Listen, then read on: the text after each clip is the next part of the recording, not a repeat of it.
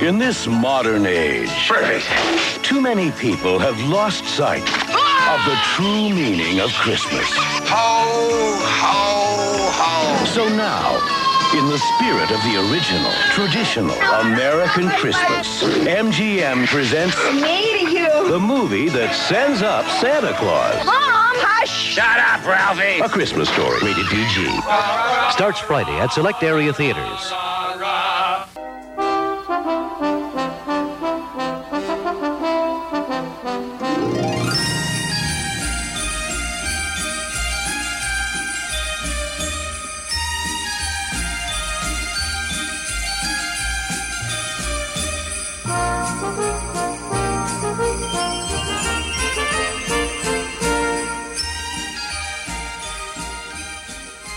Well, the holiday season is in full effect here at Reconciliation, and we are in full holiday spir- spirit. Welcome to a brand new episode of Reconciliation. I'm John Diner, I'm David Munchak. I'm Brent Hutchins. and this is the podcast that takes a look back at some of our favorite films from the 70s, 80s, and 90s. And we got a fun one today. We are just coming out of, uh, we had our Noirvember. We went into Adventures in Babysitting in our last episode, but the holiday season is upon us, and we had to hit one of our, uh, one of our, probably one of the, arguably one of the biggest Christmas movies of all time. And for that special occasion, of course, we needed one of our very favorite special guests, co-hosts, Mr. Joe Seta. How are you, Joe? Hey, I'm doing good. How's it going, guys? All Great. right. Good to see you. Happy holidays. Oh, happy holidays. I'm, I'm thrilled to be here. Welcome back, sir. When when was the last time you were on with us? We had Uh, I think it was Batman. It was, it was early, early oh this Batman, year, right? Yes, Yeah. yes, yes, So, Batman. Yeah. Th- this is my third actual episode. So I'm trying to join that five timers club. We're working that way. and I, my third actual episode, and then I was on the uh, the special hundredth episode. So, yes, Oh, yes, Yeah. that Yes. was what, the grand spectacular that it was. yeah. The podcast that keeps on giving. Yeah, Oh, mama. and Teen Wolf. It all started with Teen Wolf. So That's right. That's right. I um, staked my claim to let's talk a little Teen Wolf, and I've I've never been invited back for Teen Wolf two, and probably for good reason. Could we do a whole episode on Teen Wolf two, comma Oh. T O O? Yeah, We, I think we can try. It's worth a shot, probably. Yeah. we got at it least twenty five minutes up on that one. For At sure. least, yeah. There's more werewolf boxing than I think you would want in, uh, in, in a podcast or a film. So, yeah. Well, you know, there was uh, there's a lot of holiday movies to, to choose from, and we uh, we decided to go with the arguably the all time classic Christmas story. It's right up there.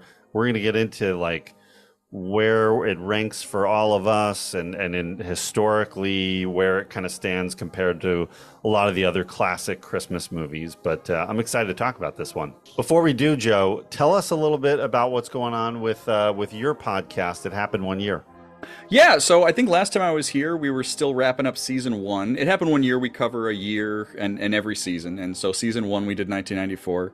Uh, this year, we're doing 1967, which has been a struggle, but we're getting through it because it's just harder, I think, because we, me and the wife, weren't alive in 67. So finding topics and connecting to them has been a little harder. But, um, but we're learning a lot more, I think, than we did in 94. And so um, we're, you know, we've done 20 episodes, I think, for 67, and the season's going to start winding down soon. And we've got another big scripted episode coming up, which uh, a bunch of the the lads here jumped in to help out with. So uh, It's quite possible. Great. It's quite possible you might hear a, a voice or two on that from this show. Yeah, yeah.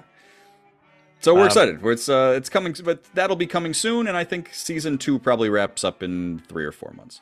How many total episodes this season for for 1967? Uh, I think we're going to end up doing probably about 30, maybe 35, something like Nice. that. We did, we put it out every week in season one, and I could not keep up with that schedule. so It was so a we lot did, of episodes. Yeah. Yeah, we did a solid, I think the, the season finale was 52, so we did a ton. And then, Wow. yeah, so I think we're, now we're putting them out like three a month, give or take. So I think we'll end up with probably 30 or 35. And then season three, we might get back to something that we have a little more personal, you know, connection to. So. That's 85. 19, 1989. Yeah, it's going to be almost certainly in the 80s. Yeah. So, Or you do Awesome. 2019. yeah, the- right before the pandemic. No, just go straight to 2020. Everyone hell with wants it. to talk about that. Everybody wants to talk about, I don't know, Captain Marvel. I don't know what came out in 2020. It's the season of streaming.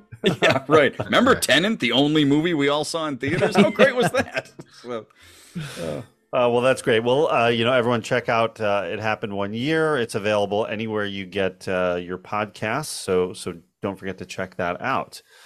Um, okay, so we're talking Christmas story. Now, everybody also stay tuned because, yes, we are going to discuss a Christmas story, Christmas, towards the end of the episode. So uh, I'd love to see what you guys thought about it. Um, I have my thoughts, so we'll, we'll get there. But Great.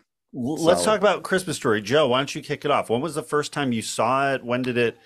When did it come on your radar? And how big of a thing was it for you? yeah, um, I I don't know. Can I mean, we're all basically the same age. None of us saw it in theaters, right? Like I would have been four. I don't. I don't. I don't. I don't, it was that kind of remember ever seeing it in theaters. I feel like did it even ever exist in theaters, or was it straight on Straight to twenty playing four hours constantly? play? Straight to Turner Networks. That's Straight all I to remember. TBS. Yeah, I don't really think that's a thing. Like even though they claim they claim it was in theaters, I don't think that was a thing. But again, I was kind of young, and then it never really had a serious re-release that I can think of. So I think I it, it feels like a movie that always existed, and I think that's that was one of the like the hinks sort of about this movie for me for a long time was that it felt like a really old movie.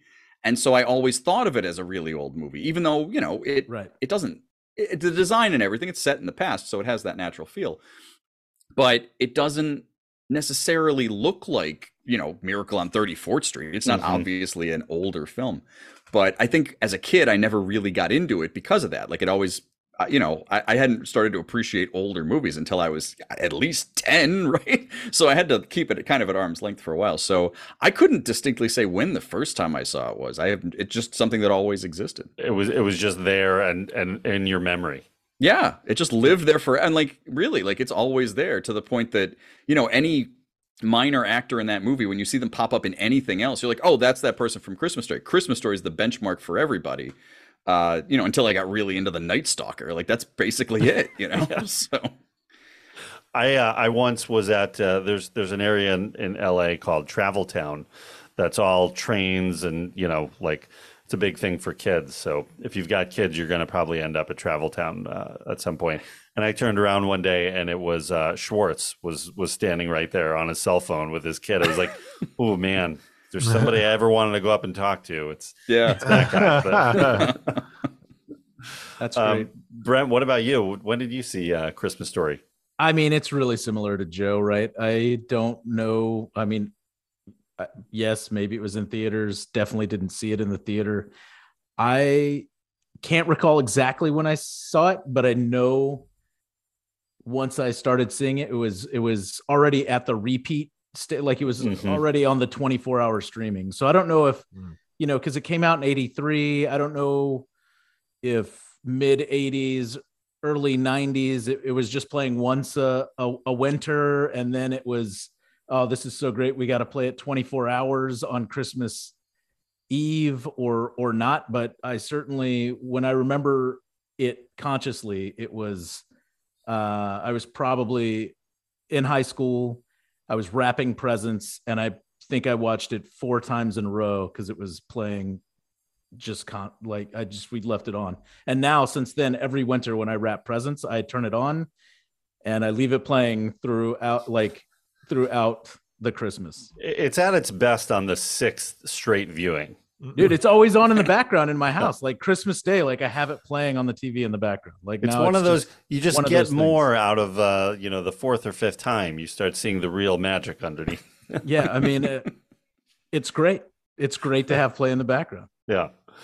Uh, David, what about you? When you when you catch it? yeah this is like this is like everybody else here it's like it's uh you might as well ask me like when's the first time you saw the sky? Like what was that like for you? It's like i don't know. Well. Like, uh so it's just because it's just always there. Like the, the, the sky was there before. It'll be there long after i'm gone. That's what this movie is. Like uh so you know it i became very familiar with it on tv and you know, I was I remember the pre 24 hour days, you know. So when Mhm. it was Mm. you'd have to catch it on a specific day on a specific channel. You might be on multiple channels, but you're not, you know, you you didn't have unlimited access to it, but it still felt like you were going to run into it one way or another. So, so it did play just like like a single run. Yes, It Oh, wasn't yeah. always just 24 hours of a Christmas story. I, I want to say it was was Okay. David. You, you were East Coast with me. Was it WPIX or WWOR? It was one of those two is what ran it. It just in the individually, like before yeah, the probably it's probably WPIX. I mean, it's, it's Yeah, probably think it channel was. 11. I don't know. Um, but like you know, so the so yeah, every local station had access to it. You know, uh, and yeah, you would just I don't know, it just would show up, and then I think. Yeah, whenever they started doing 24 hours, I was like, that's ingenious. Like, of course, because it always feels like it's on. So, uh, yeah. So it's always it's always been there. Was it 24 hours on multiple channels? I just remember it being on TNT. Like I think I think it's only on one specific. Yeah, I think it was TNT. Like right when TNT. TNT kind of started is Okay. when they started doing the marathon. Isn't that? But isn't it now on two channels? I thought it was also on TBS, or was that was I that think, only for a I think that's right. No, I think it is. I think you're right. Now I That's think what it's it like is now? on both. Like you can Yeah. watch it on either. Because I thought when it started, I thought TBS had It's a Wonderful Life and TNT had Christmas Story, and then eventually somewhere along the line that Okay. that shifted somewhere. So that could be. yeah. I feel was- like last year, especially, I remember it being on multiple channels. Yeah. I uh the first time I I remember seeing it probably I don't know, it must have been like 1985 or something because I was in my basement. I had the the the old TV that used to be my grandparents that was it was color. It wasn't black and white, but it had the dial where you had to turn Oh yeah. the, Yeah. the 13 channels. Oh yeah. Yeah. so uh, I remember seeing it on that, and and the first scene that I saw was with you know Santa kicking him in the face down the slide, and I was like, "What is this dark, dark movie? Like, I'm never gonna watch this." And then the mar- once the marathons started happening, um, which kind of I, I, I hold in somewhat of a fond remembrance, like you know the the James Bond marathon, TBS movies for guys who like movies, You want them? CBS has them. Movies for guys who like movies. that whole era. Um, but I still avoided watching it all the way through. I would just see bits and clips, and I was like, "Nah, I'm not. That's pro- like that's not my thing. I'm I'm never gonna watch that movie." And then uh, once I moved to LA with my with my wife, it was it was a big favorite of hers. So finally, she sat me down. She's like, "All right, shut up. You need to watch this movie." Huh. And uh, and I and that was like 2003, I think, and I fell in love with it. Oh wow. Yeah. No, Late- I mean like bloomer. Yeah, I mean, Yeah. I would think I think my parents were really into it, and that's what dragged me into it, right? Like, because it feels like that kind of movie, even though it's a movie about kids. It's almost primarily a movie about the 30s and 40s, right? And I think that, Sure. Like, my parents, you know, my parents were born in the late 40s, early 50s, but it still has that kind of throwbacky thing. So I think they watched it so much that that's why I ended up seeing it so much. But I didn't really like it until later. Yeah. you know, like it was just that thing that was on. You know. Well, it's a movie that has, you know, it's got levels, and and I think as you get older, you see there's a lot more to see in it than you would have as a kid. Right, right. Uh, but yeah, that makes total sense. I mean, our parents would definitely have identified with it. I mean, it was it was a little ahead of their, you know, settings, you know, timeline wise, a little ahead of them, but it's still enough for them to attach to. Yeah, right, mm-hmm. exactly. And I think that that's really the kind of the weird thing about that movie. Like compared to I'd say a lot of other movies that were made in the 80s and set in a different time period is those still feel like period biopics where Christmas Story kind of doesn't in a weird way, you know? It feels to, to me, it feels very natural. Like that environment feels fully real. Yeah. Like that Right. doesn't feel like a you know, there's so many Christmas movies now with all the Hallmark, you know, or Hallmark level things. I guess Netflix is now running at a Hallmark level, but Yeah. um you know, they just feel so false and so staged and you know, almost like just like a commercial, like a Zales Right. commercial, you know. Sure.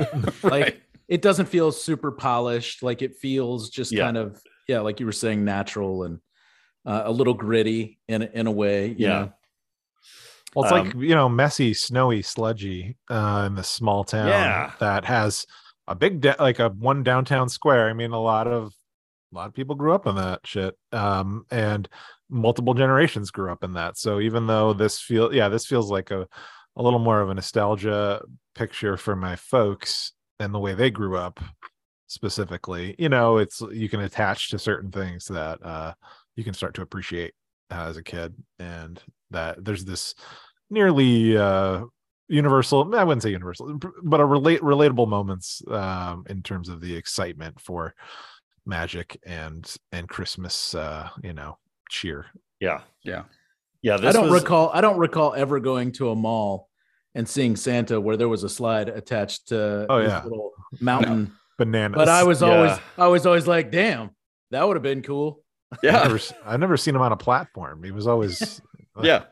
Maybe one maybe one platform maybe Yeah. one step up one Yeah, step. exactly, I like remember one- about, yeah. about one Yeah. step, but I, I always feel like again we were little kids, but like I always feel like you couldn't see Santa until you were basically at Santa, right? Because like there's like adults and people milling Yeah, Yeah, around. yeah, people in the you know, way, like The cameraman was always kind of in the way. Like there Yeah. was no, you know, like yeah it felt like Yeah. a lot of pre- I remember feeling like a lot of pressure. Like the sp- Oh right, yeah, you your didn't want to mess The up. You did not want to mess up in front of Santa. I, I had a Santa buddy every year um, for like I don't know till I was like six or seven. This this 16, young lady 17. Stephanie, yeah. Our was parents would college. bring us till I was till I went to college. That was it. Yeah. sounds like a great romantic comedy starter. You right can't know, lie to me. John. I was there with you. I remember Santa Buddy. Uh, but but Christmas Story became my number one Christmas movie for years. So since 2003, up until maybe a year or two ago, and then I kind of switched it with Christmas Vacation. So I used to do mm-hmm. Vacation on Christmas Eve, Christmas Story on Christmas Day. Now I'm kind of just changing it up. No, nothing to say about their ranking, but you know, shaking it up a little bit. It had a good run then, 20 years. That's all right. yeah, great Yeah. run. Top of the mountain. And Still there. So It still it still sits at the top, right? Yeah. But um, all right, so uh, David, why don't you give us a quick plot rundown for anybody maybe who hasn't seen it in a while, forgotten what it's about, they just love our show so much they listen anyway. yeah that's crazy people that listen to movie podcasts without seeing the movie first That's- okay They're out do there. you, do This is how they do. determine whether or not they want to see it. It's all based on your plot summary, David. I, well, I, you know, Don't let them down. But uh, a Christmas story is a is a tale written from the perspective of a an older gentleman reflecting on his the the Christmas he had when he was nine years old, and that and it's a, a film about the sort of this Christmas season and the excitement and and some of the singular obsessions and fantasies that kids have. While navigate, while the adults have to also navigate what it's like to be parents uh, at Christmas. That, So tune in, folks. Don't know what the hell you're waiting for. spoiler alert. Here it is. um, all right, so where does this like of, of all the Christmas movies that are out there? Let's go around the room. What's what's your top two or three? And is this is Christmas Story in it, or what, what's what's the lineup like? Joe, what do you think? Well, um, I mean, again, I, I came to an appreciation for this movie later, even though I had seen it, uh, you know, a thousand times, but it wasn't something I really connected to for a long time. I, don't know. I mean, it's almost like it's almost like critic like hard to to critically an- analyze this movie because you've seen it so many times. Mhm. So it's just this sort of iconic thing. Like it's kind of like, you know, what's your favorite episode of Cheers? Like it's just hard because they all just live in your head sort of. So I feel like Christmas Story is that problem. So I'm I'm kind of an old traditionalist when it comes to Christmas movies. Like, you know, my favorite Christmas movies legitimately are like It's a Wonderful Life and you know, Christmas Vacations in that conversation. Um, you know, White Christmas to some level Mhm. you know things like that i don't know the christmas story is there for me like i i like it i admire it i don't know that i love christmas story except now that i'm nostalgic for it because i remember seeing it a lot when i was a kid it's kind of the same way that i like i'm not going to say teen wolf but something like that like something i saw a lot as a kid and then I don't even know how much I like it anymore. I just fondly think of it. And I Police think that's Academy. Police Academy. kind of like Police Academy. Well, Police Academy 2. Two, yeah. So, This- you know. It's The a warm assignment? blanket. Was that what it's called? Yeah, the first assignment. I mean, if you want to get serious, Police Academy 5 is the one, right? Come on. Operation Miami Beach. That's it. But, you know. Oh, that's not Um, so- Moscow. okay, That's six. that's six. Okay, Know, know your Police Academy. I was I was off in my head. Um, yeah, well, you know it, that that kind of leads to the question of like, what are we, each of us, and I think it can be different for everybody. What are you looking for in a Christmas movie? Do you look for nostalgia? Are you looking for uh, something heartwarming? Maybe both. Something new, something old. Joe, you lean towards kind of the the older films, right? Yeah, I mean that's that's sort of always been my thing. So I think like Christmas for me is that. Like I like a lot of Christmas stories, uh, Christmas carols. I think um so that's kind of the other thing for me is that I can't narrow it down even from there. Like I can give you my yeah. top 5 Christmas carols, Yeah. but it's hard really even inside of that. Like Yeah. it's like, you know, it's the Muppet one or this or that, but so I'm a little more of that kind of traditionalist Christmas that way. So um even though Christmas Story is this old feeling tale. Uh, I think again, it is just a little bit something that I think of like this is something my parents watched a lot, and it's a little, it's like Rudolph. I I don't like Rudolph at all, and I feel like, Right. but I still can kind of watch it because I feel nostalgic for it. Mhm. Sure. David, what about you? What's what's your top movies? What are you what are you looking for in a Christmas uh, holiday movie? Oh, I just need fun.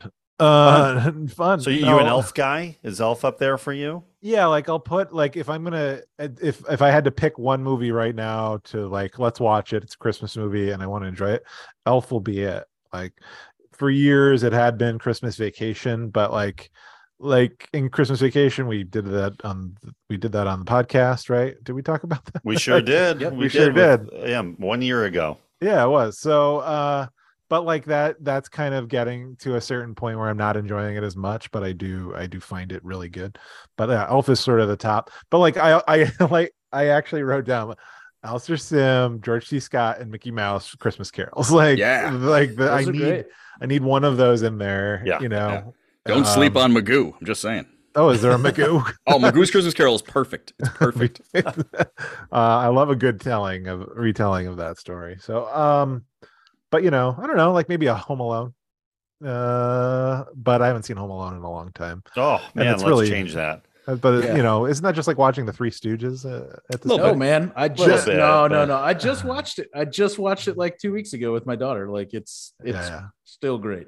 It's Um, fun, but it's more violent than you remember. It is definitely, but it's like that even makes it more hilarious. I feel like to me now, like it's Yeah. it's really good. She loved it too, which was awesome. She was cracking up. We So- did uh, we did Home Alone two last year, Oh, which Cool. was Lost in I, I forgot how much of a uh, rinse and repeat it is from the first movie. It's really Yeah. and just lacking just just a little bit, but it, it's okay. It's just uh, not- you know not quite that level of the original. Yeah. Sure. Um, Brensky, what about you? What's Uh, your what's your top holiday movies? Well, there's five that I watch each year, like every year. hmm Uh, and like the other guys have said, like I really enjoy like some of the older classics, and they've they've had their moment in the sun for me. Like as far as like, you know, It's a Wonderful Life, and you know, pick and choose any kind of uh, Scrooge movie of any sort, Scrooged included. Yep. Uh, and I'm and I'm probably a fan, but but for certain, every year I watch Home Alone, which I've already done with my daughter. I watch Elf.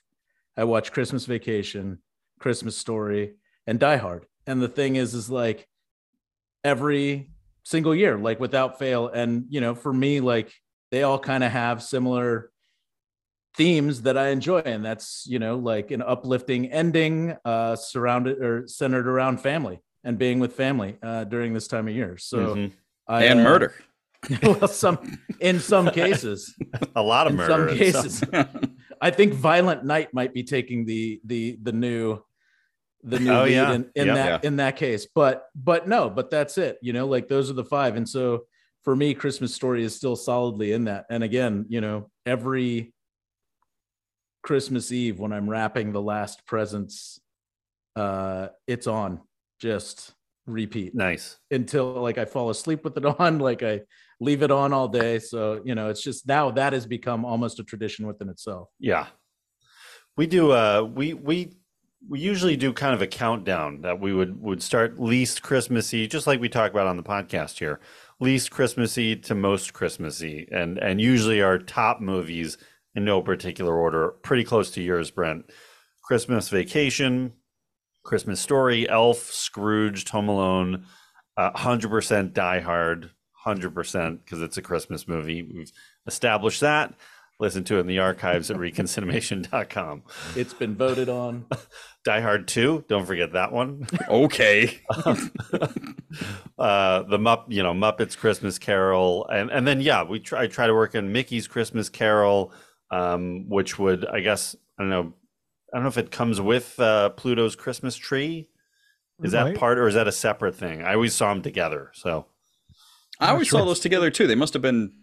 Mickey's Christmas it's Carol is only like 20 minutes long. So Yeah, they're I both think that's short. part of I think that's part of Mickey's Twice Upon a Christmas like collection. yeah, Uh, but we'll watch that. We'll watch you know Charlie Brown Christmas.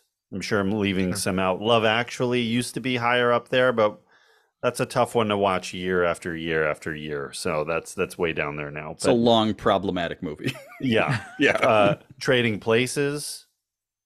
That's in Now there. now you're getting pretty Okay. fringe. I know. yeah. So what, what we started doing the last uh, couple of years is we'd wrap all the Christmas movies because yes, we have them all on DVD, and we would randomly pick one. So That's would, your advent calendar. So every Exactly. night you Pretty open good. one and that's Exactly. that's I I actually like that idea. just to, to, to shake it up a little bit. So pretty cool. Yeah, but um, yeah. So I you know, but the same thing. I'm like I'm looking for that that happy family moment. Every everybody coming together for that happy ending. You know, got to have just like you get in Die Hard. The family ends up together. It's a happy ending. That's right. I know you've had this debate before, and I realize how the show has turned out every with that. But every year. yeah, I mean, I, again, I, I've always kind of felt like if you if it's just setting a movie at Christmas that makes it a Christmas movie, that's fine. But I just I don't know. It kind of gives me the impression then that you kind of don't like Christmas movies. Well, that that's yeah, that's the thing is is you know you have somebody like Shane Black, right? Who finds a way to work Christmas into like almost every one of his movies. Yeah. But does that make it a Christmas movie? Like Right, what, I saw what a makes a list- Christmas movie? I saw a list that included Kiss Kiss Bang Bang as a Christmas movie, and I was like, I don't know. That that seems like a bit of a stretch. Like, I, I you have know, not like seen that in so long. like Batman Returns, how Batman Returns is now just rebranding itself as a Christmas movie. I'm like, okay, it's set at Christmas, but come on, I, I Yeah, don't they're just know. trying to ride the die-hard coattails on that, though. That's Yeah. the Right, thing, right. Because of the, the long now the long-standing debate as to whether or not it is a Christmas movie. Yeah. Yeah. Yeah, well, and that's the question is is what makes a Christmas movie? Is it like are you okay with it? And I guess it's a personal choice of whether it's set at Christmas. Does does that get included or is it that it has to be about family and family togetherness and all Die of Hard those has themes? both those elements. Die Hard Yeah, qualifies just- for both. So I would I would only say the only thing that really delineates this for me is because again I you know any watch whatever you want at Christmas that's fine. Like I don't you know there's things that aren't Christmas movies at all that I think of as Christmas movies because of when they came out. Like I think of the Lord of the Rings movies as Christmas movies mm-hmm. because they all came out at Christmas and Yeah. I watched them at Christmas.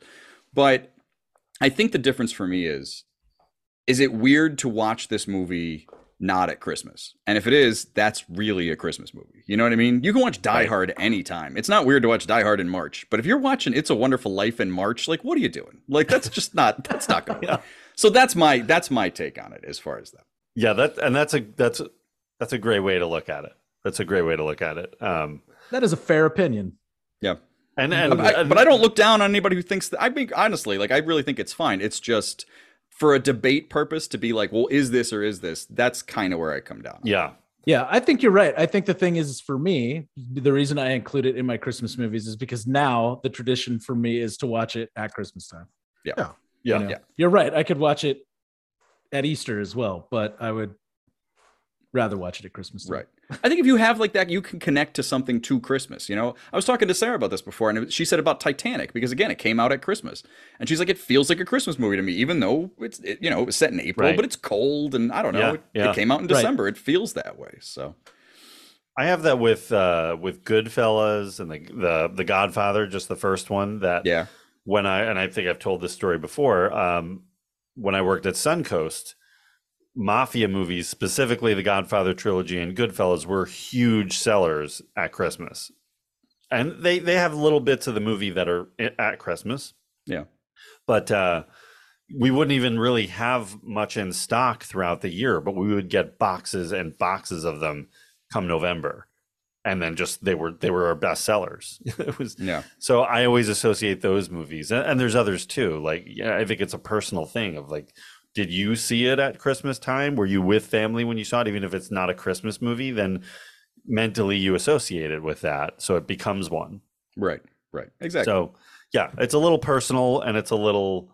Um, I, I- think you're 100 percent right, Joe. That that if you only watch it at Christmas and you can't see yourself watching it at any other time of year, it's probably a good indicator. what Lethal Weapon you can watch any time of the year. Even though it is a pretty solid Christmas movie. It is. Yep. Yeah, There you go. yeah. Shane Black again. But See? Yeah. uh, um, all right. Well, let's talk a little bit about Christmas Story and and kind of where it came from. Uh, it's based on Jean Shepherd's 1966 book "In God We Trust, All Others Pay Cash." Now, has anybody has anybody actually read that? I, I did read that book. this Joe. Yeah. I've I've read goodness. I've read parts of it, but not the whole thing. I lost Uh-huh. the book. Yeah, you kind of don't have to. Yeah, I mean, it's you know only some of it relates to this movie, but I like to come prepared to ReconCinemation. I'm not here just to get a paycheck and you know high five the guys. I'm here to try to you know add value. So Well, these days, the, the more you come on, the higher that check is. So well, one of these days I, I plan on uh, cashing out, but they're uh, all yeah. framed right now. So no, I yeah, I read it this week because I was curious. I've never read it, and I was curious, you know, what's actually in there. And yeah, I mean, it's you know, a lot of the main storylines in Christmas Story are in that book, and a lot of the the, the narration is lifted right from that book. Mhm. So Well, it's it's 50, it's like 15 short stories that many of which get used in the movie or put together to make the movie. Yeah, yeah. And so, you know, uh, things have changed. Like things are twisted around and changed a little bit, but um but for the most part it is pretty straightforward and uh I'll get into this a little bit later whenever we come around to it, but I do have this did help me create a uh, my master theory about a Christmas story. I, I like to come up with theories and you know crazy elements to throw at uh, the show, but uh, we can get into this a little bit. But I from reading the book and rewatching a lot of these Jean Shepherd movies this week. I uh, I've come up with a, a big unified theory that I think is going to work. But Oh, the Christmas, boy. but the book, the um, uh, the book, all these stories were all published, I think, in different places from magazines or various things. Mhm. So it doesn't hold together as a cohesive book. Like it, it's a little tough to read that way, and the quality is a little varying because just you know.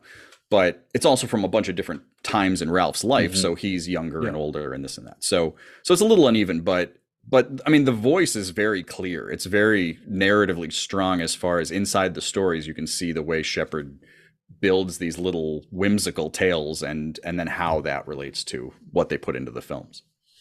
I had no idea that there was so much Ralphie Parker out there. Yeah. Like there's there's many there's what six full books I think that are that are his story at least. Yeah. I think at least. I mean, there. I think there's literally a hundred and some stories. Like, there's tons of stories that relate to that character and family. I mean, I think it's somewhat autobiographical. Like his Yeah, he, yeah. It's he all, grew it's up on Cleveland the- Street. Yeah, and his brother's name is Randy. Like, I think he all of that is in there. But It's kind of all Um, part of the JSU. right, right. so, but yeah, I mean, he wrote a ton of this stuff. So there's even there's little details now. Having read the book, all these little details in this movie, the new movie, and some of the other random movies that they made that all draw from that. So they're you know they a lot of attention to detail was made in Shepherd's life while he was working on these, and then since then. So Yeah. Yeah, so it must be a lot of short stories. I mean, not maybe not all the books are short stories, but a lot of it is short stories kind of compiled. I think so. Yeah. Yeah. Yeah. Yeah, there's the so the, at least the order that I'm aware of is Phantom Phantom of the Open Hearth is the Yeah. first book. the Great American Fourth of July and Other Disasters, and then comes Christmas Story. Yeah, I think this is the this is the movie the movie order, right? Phantom of the Open Hearth was like a, a PBS thing Yes. that Yeah. I, I did manage to watch this week, and mostly that's just that's just the leg lamp story, and uh, it's the plot of another book called Wanda Hickey's Night of Golden Memories. It's those two things combined that basically make that weird little movie, um, which is okay. It's Yeah. it's not bad. I mean, considering it's a PBS original from '76 or something like that, right. it's okay. Uh, James Broderick plays the old man, and he does. You know, he's James Broderick. He's pretty good. yeah. Um, but it's weird because Ralphie's like in high school and it's a lot about going to the prom. Like it's so it's got romantic elements that don't like you don't think a Christmas story has no romance in it at all because he's a little kid. Um, but that's what Phantom of the Open Hearth is. And and it's interesting because again they do the whole leg lamp story, but in that vintage PBS low budget way. so so it is a little different. Miss those days. Yeah, right. oh boy. Well, Bob Clark, who we'll talk about in a second, ended up hearing uh, hearing the I, not a a radio version of it. I don't know if it was a radio play, but it, I think it was Jean Shepherd reading it reading it on the radio in 1968, and he fell in love with it. And, and it took you know it, it took him years to develop it and get it made. And I think you know like a lot of directors with their passion projects need to kind of get a few under their belt and get a name for themselves before they can really kind of put their foot down about projects they want to do instead of projects they have to do. Um, and Bob Clark has had a wide variety of kinds of movies he's made in his career. Um, really starting off with in the horror genre, really with with uh, children shouldn't play with dead things was like a title I, I hadn't see I didn't see it for a really long time, but when I worked at Suncoast, I saw the title. I'm like, what what kind of movie is this? like, What kind of where is movie this is title coming from? Yeah, that's one that stands out on the blockbuster shelf. Like, Yeah. oh, yeah, yeah. Um, and then, of course, Black Christmas, which is another holiday classic. Love Black Christmas. Yeah, that's. Yeah. I think. I think in recent years, Black Christmas has really gone. You know, the, the it's gone up in the respect level. Yeah. Yeah, it's got Kind of like Carpenter. It's catching momentum for some reason. I don't really know why, but it is. Yeah. I think the only reason I ever saw that in the first place was Margot Kidder because I was a kid and like, you know, I saw it when I was probably Mhm. 12 or something. And you know who she is. And then Olivia Hussey for some reason, I think I had just seen Romeo and Juliet or something. And and so when I saw it when I was younger, I was like, you know, it's good, it's okay. But then later you see like, holy Jesus, like there's there's a lot going on in that movie. it's really, Yeah. you know, an effective early slasher movie. Like, yeah. Yeah. It might have to be. You know, check check back with us. 2023. That might have to be our Christmas movie of the year. Ooh. I'm sure Dave would love Yeah, to uh, David's gonna sit and cover that. Black Christmas at Christmas. right after we get out of uh, the the October month, we'll go right back into horror, Yeah. Holiday horror. David's favorite. Um, and then uh, so Bob Clark then he then he switches over to like sort of the teen angst movie with Porky's and Porky's Two. Oh boy. Oh, he did both. He did the first two. He didn't I do the back. third. Porky's Gotta make do- that money. Porky's Revenge. Is that what that? That's Yeah. Oh yeah. or the the next day. What's which one is the next? Is it Oh, Oh, maybe maybe, Porky's two is the next day. Yeah, Porky's right. three, three is is Porky's, Porky's Revenge? Revenge. Yeah. Yeah. Yeah, Okay. Um, who's seen Porky's in this on on this? Uh, I haven't there. seen it in a long time, but Yeah. so I- that's when I shouldn't have been watching it. Yeah. Exactly. Right. I think when I was 17, I loved Porky. yeah, that was definitely one of those late night HBO movies that Yeah. kept your attention as a as a young person. yeah, yeah, with a young Kim Cattrall, I think is Yeah. in the first one. yeah. Um, Mannequin yeah. herself. Mannequin herself, which you can find in the art. No, sorry, I'm not going to. Yep. We're, you haven't we're done gonna Mannequin yet? We Oh, have. we did. Oh, yeah, yeah. Oh, did we you? So did. Oh, yeah. Oh, it's Wow. it's done. Yeah, it's um. I'm sorry, I missed the Mannequin episode. Oh, well, we'll- we'll get you caught up on I'm that. sorry. Yeah, You can find it. John will tell you where. I'll check it out. ReconCinemation.com. Check the archives Nice right there. Uh, that was season four, So- I think. But um, yeah, Porky's is a movie that uh, God uh, does not, you know, age well. No, it's like Revenge of the Uh-huh. Nerds. You know, yeah, like it's just worse like probably. no, Yeah. bad bad 80s humor that does not translate in any way at all. 80s sex comedy. It's not really yeah, the thing. Yeah. not a thing. yeah. Yeah, like yeah. When I was a kid, I, I just ran across. I just watched this not that long ago because I was like, when I was a kid, I loved this movie called Up the Creek. Do you remember Up the Creek? I Ooh, I never yes. saw that yep. one. Tim Matheson and uh, I think Stephen Furst is in it. Yeah. I think I, you know, but as a kid, I loved this movie. And I, but I think I saw like the super cut version on PIX or something, and I watched it recently. That, that doesn't hold up. that's that's not working. Yeah. Yeah. Yeah. There's so many of the the uh, horny teen movies of the early '80s. Yeah. Zapped, Zapped's another Oh, one. yeah. Probably. Yeah. That's Scott Baio, right? Just the poster alone. Classic. So many of those early '80s posters of like some Hard bodies and Yeah, hard bodies. yeah. yeah.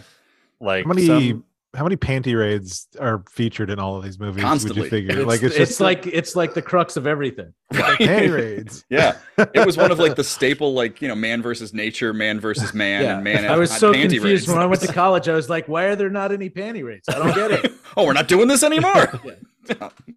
The school, the school doesn't leave ladders out so I can Animal climb to the second to me. floor. Animal House Live.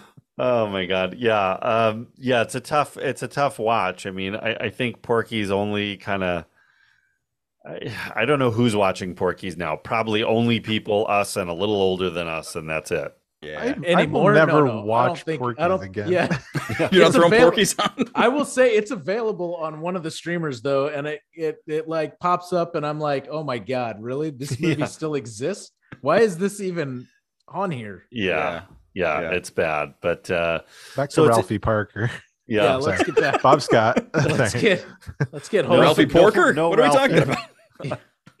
no Ralphie and Porky's, but uh, yeah. So it's interesting to see Bob Clark like uh, where his career path went from from doing these, you know, graphic horror movies.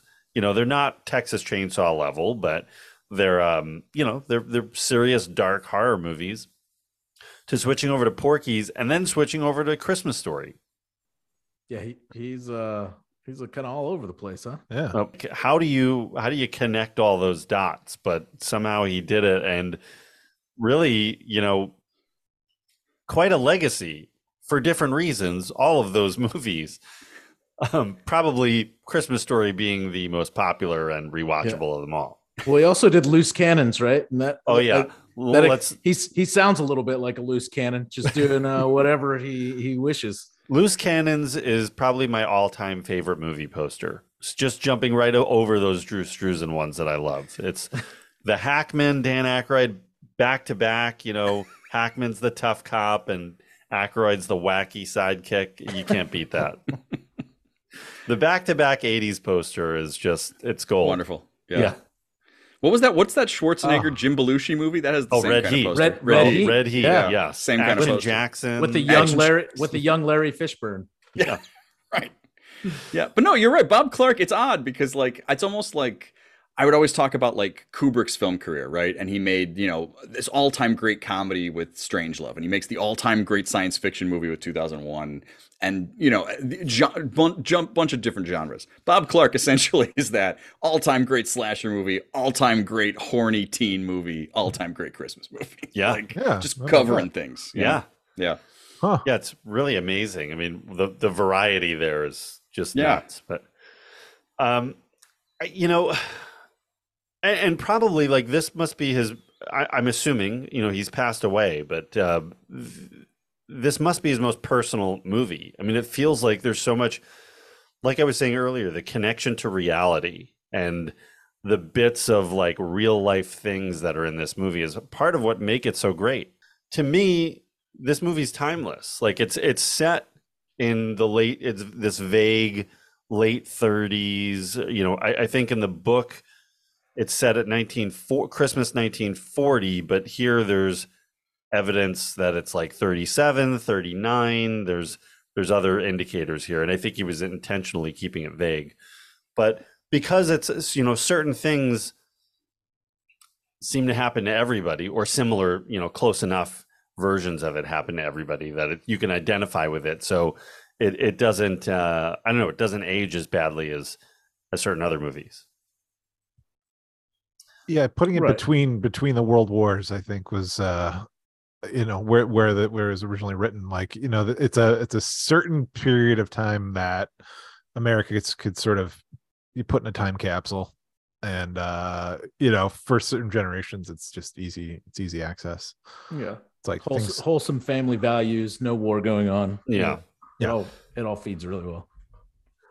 and visually it it you know part of part of how he shot it it looks like an old movie like it doesn't look like an 80s movie i mean it looks like a i don't know early 70s movie at at the latest yeah it's like kind that- of gross yeah the grit kind of, That grit.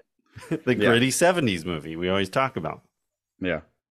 um, you know the dark lighting it's not uh, you know uh, it's just it's mostly the lighting and cinematography style that that is really i mean it's shot more like the godfather than it is uh, mannequin so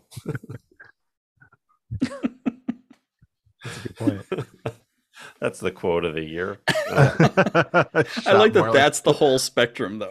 It's the Godfather, Christmas way. Story, and Mannequin. That's it. That's the whole list. Yeah. from mannequin to godfather how Yeah. gritty is this movie Someone should write a Yep. book called From Mannequin to Godfather. My watching films. oh that's that's my autobiography That's it. That's on your tombstone. That's that's the one. Yeah. Yeah, but I don't know. I I like that look. I mean, I I like that. Um, you know, the colors of the the saturation of the colors is different. It just it does. I I like that it's an '80s movie that feels nothing like an '80s movie, Yeah, Yeah. for sure. and it must have been hard to do because the you know the '80s was oof, so much. Yeah, you can see where all the Porky's money went was because they really had to like put in that effort, right? Like Yeah. the filming, the locations and stuff are interesting because you know it's set in Hohman, but it's obviously Hammond, Indiana, which is you know it's 30 miles out of Chicago. But Hammond is such a depressing town that I think that's why they couldn't film there. Like it, there's nothing in Hammond. Like Yeah. there's a casino there. Like Dave, did you ever go to Hammond for anything? I think i went to a there? casino there yeah There's just the casino, right? Yeah. Like I don't think there's a downtown to Hammond. Like I don't, you know. But the only things I've ever been to in Hammond are literally the Indiana Welcome Center, which for years had a bunch of Christmas story stuff. Like they had these little like setups and stuff, like you things you would see in like the Macy's window, that kind of Mhm. stuff, um, and like trinkets.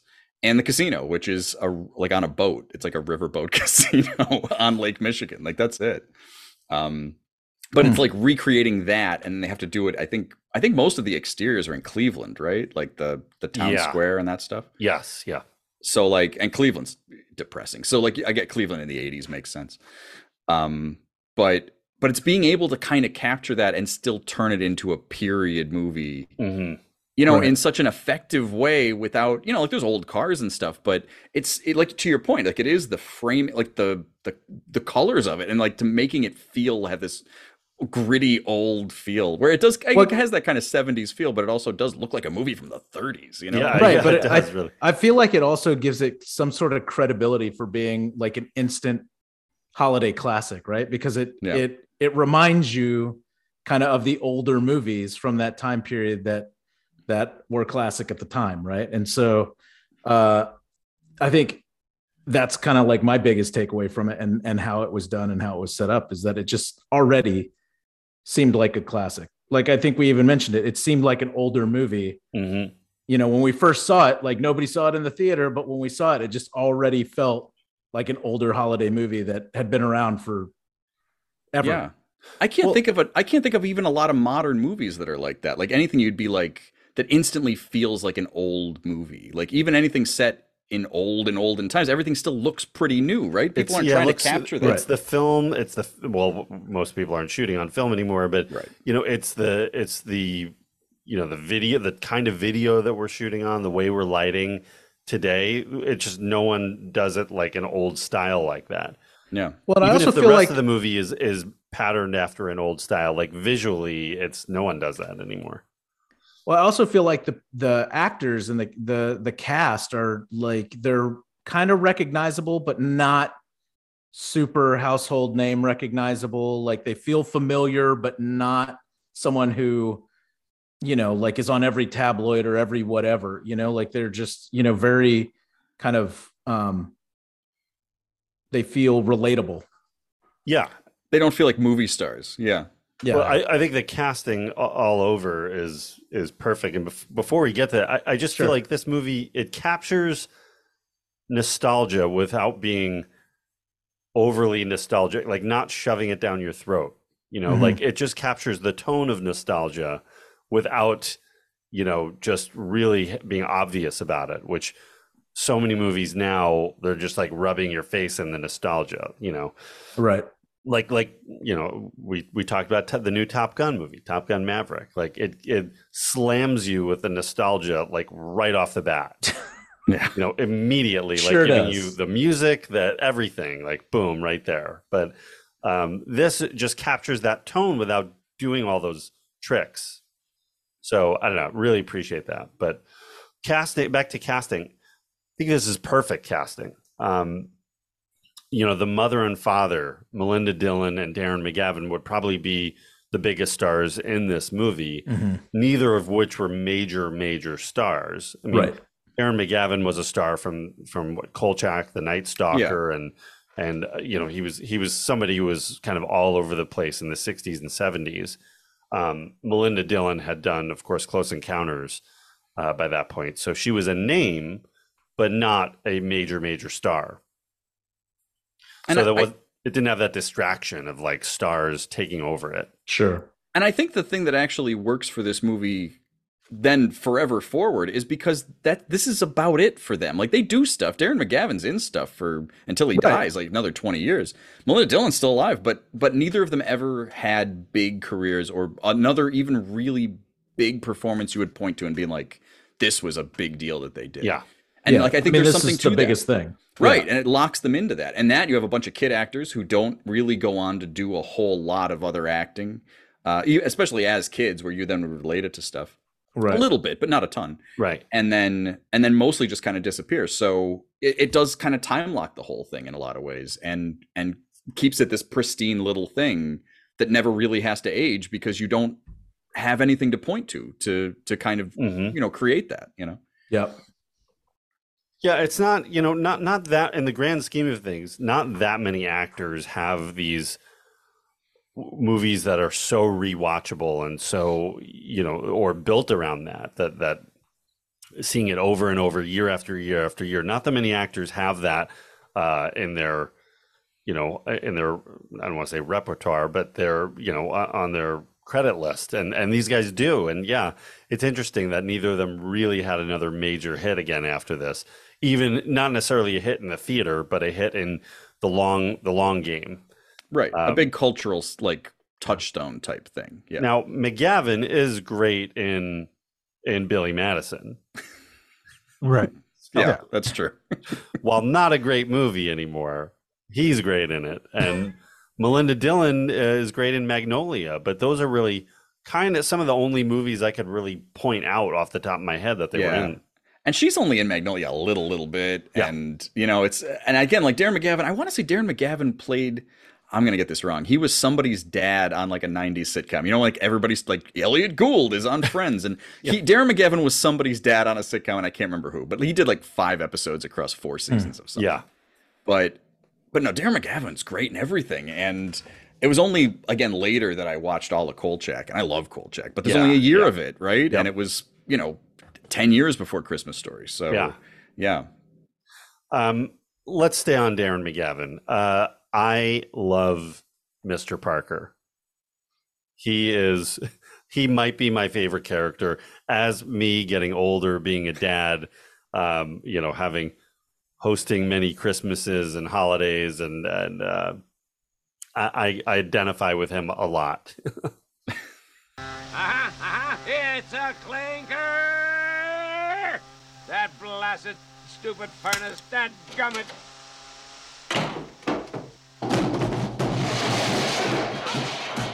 Skates! oh, for cripe's sake, open up the damper, will you? Who the hell turned it all the way down? Again!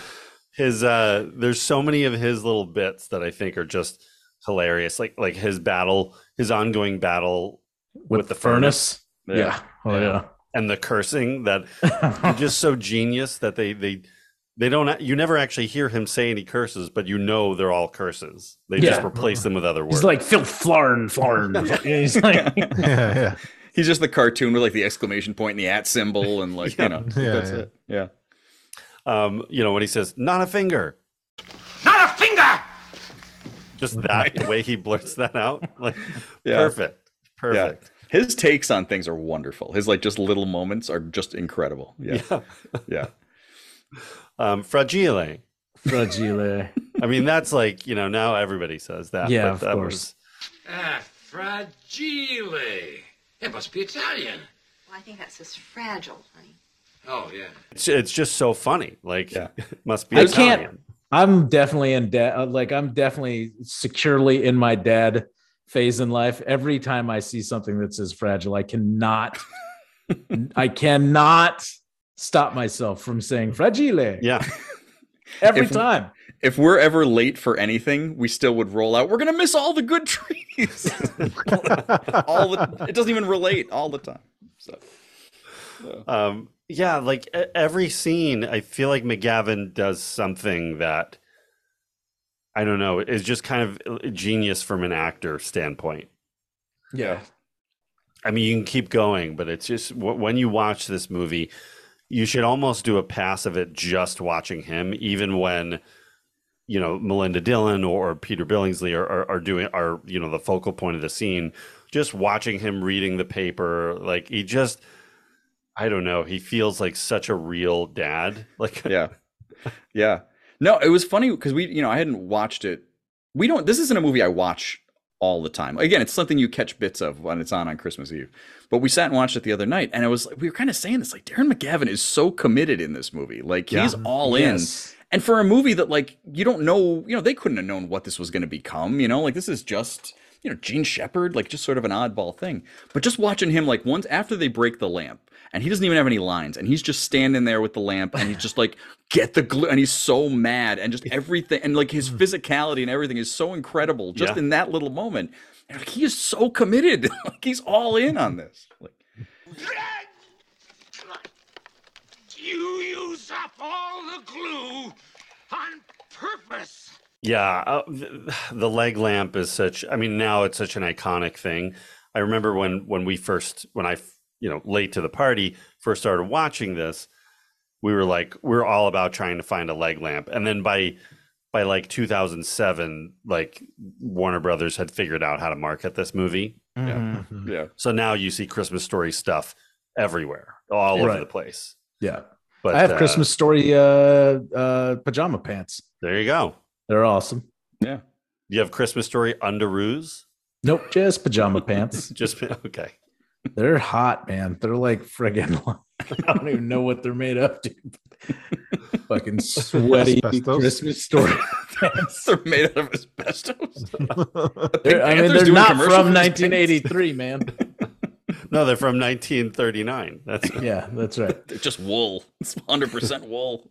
Yeah, they're warm Um, as hell. his uh his fight with the the bumpuses uh, and the dogs, the neighbors' dogs. Yeah. Like they're so you know it, it's this movie really is a bunch of segments put together just like the short stories. It does feel that way. Yeah. um you have your on ongoing storyline with ralphie and his uh his you know his wish to uh get what he wants for christmas the red ryder bb gun and his battle with scott farkus and and the you know the bully and and what's going on at school but like the parents and some of the other characters really just kind of come in and out. So it does feel segmented like that. But mr parker's is just it's just they're all genius. Like every everything that he touches is gold in this movie. Yeah. There really isn't a bad part of this movie. I mean, but I think that's, you know, it was the the way that they chose the stories and such, but Yeah. but like I also realized like gun to my head, I have no idea the order of events in this movie. Like if you would like I was just trying to think while we were watching it. Like I always thought that the fight with Scott Farkus is much later in the movie. And then I also thought that like but I, I thought going to see Santa was much earlier. And I think it's just because I never watched this movie straight through. I always just kind of Yeah. catch it, you know? And Yeah. so it's almost and it's the movies is kind of structure proof in that way where you could watch it in any order and get the same experience. Like, it just doesn't it doesn't Yeah. need it. it doesn't matter Yeah. they're all they're all so good individually that it just doesn't matter what what order it plays it's, it's there's no real continuity like that Right. other Well, than fu- that it leads to christmas Right. I think what's interesting is that I don't think this is intentional at all, but it is sort of like go, go back to your own childhood memories of Christmas time. Like this is it would be structured like this you kind of have little moments that you remember but you don't have like a narrative you know Yeah. like uh that that's so solid but you know you, Yeah. you do have those overarching things that's just i mean i guess that's just memory but like to to pin it on christmas like specifically and sort of the there is one over you know the the red ryder bb gun is the, Mhm. the fo- is this main focus um this touchstone but otherwise it's just it's just like well this is just how i remember growing up sort Yeah. of you know in the same the same way this happened and then there was also this story and then the, the friends are involved and the family's involved and then it's a fantasy and then it's you know you're daydreaming and it's like it's all it's all kid like um in its memory Th- that's a good call to to compare it to memory because like like for us you know growing up like our our christmas memories like was that like christmas 86 or 87 or 88 and maybe the other one was 87 like it doesn't matter the order of it doesn't matter it's just the memory that does Right. Yeah. This is actually leads into the big theory that I came up with reading the Uh-oh. book. ooh because the thing with the book is because again the stories were just taken from magazines or from wherever they had been published and put together and so then the fact that the the movie in any way is based on this book is already confusing. Like it's this isn't meant to all hold hang together this way. But my theory is that if you take the movie and you just take it from the perspective of the narrator that everything's going through the narrator everything you're seeing is from him it's not like you're reliving any of this you're just getting this version of it. The Right. like that actually none of this takes place on the same Christmas. That this is that's why you can't pin down what date it's from. There's all of this Snow White stuff, then there's all of this Wizard of Oz stuff. So it's 38 or it's 39. There's no references to World War II, but then there are soldiers at the beginning at the the windows, so that's Mhm. kind of weird. So like that points to more this might have been later. Um, but then even like the little details, like the Look magazine is apparently from 1937, and so then there's like all of these little things. So my theory is if you take it through the narrator's eyes, the narrator is just telling you about all of this stuff, and in that same way doesn't really pin down like all of this was happening at once. This is just all this stuff that happened at Christmas, right? And so then because of that, you don't need to really time lock it into any one this is this is definitely Christmas 38 or this is definitely Christmas 39, something like that. There's parts of the book where he's 7 and they talk about going to the Chicago World's Fair, which is in 1934. So like even inside of like his own established timeline of stuff, it's not real clear when things are taking place. So that's my kind of theory. I realized reading the book and then rewatching the movie again. Huh. Yeah. I think that theory feeds in pretty well with also the latest uh, right. Movie that came out. oh yeah Yeah. all right well we'll let's we'll circle back we'll to get that there. we- but yeah, I think there. I think that's a pretty solid uh theory. That, I- that that would hold water for the entire uh, JSCU, right? The Jean I think so. Shepherd cinematic universe. I mean, if you want to talk about Ollie Hopnoodle's uh, uh, Ollie- Ha- Haven of Bliss, I've got a little on that, but uh, it works for that too. Yeah. Um, yeah, that's interesting. Wow. Yeah, that that's. I think you you nailed it there. It's. I had never thought about that in, that detail before. I just, I, you know, I, I've always kind of grappled with that. It's like, well, when is this? I just want to know, like, when is Yeah. this set? Like, when are they trying to claim that this is set because it doesn't really work? And then they're like, oh, it was purposefully vague. I was like, eh, but that doesn't really, it still doesn't sit right with me. So then I kind of tried Yeah, well, to, even- how even the- else can you look at it, narrator wise? Right. Yeah. Even the editing kind of feeds into that too, you know, because they're like the fades and the, the fade outs and the fade ends and all that. Like that could Yeah, you you could be don't know how much all time is Yeah. Yeah. is lapsed in those. yeah they do And, the like- circle out like you know like you're Yeah. watching a uh, like a, a short at the at the you know at the Yeah. at the nickel at the nickelodeon like Yep. And it's also even like the way the little stories kind of set up and pay off all happen very quickly. It's not like, except for the Red Ryder story and then the Farkus Grover Dill stuff. For the most part, it's just like, well, they introduced that there's the the little orphan Annie Dakota ring, and then like a scene and a half later, there it wraps it up, and it, and everything is kind of Yep. that way.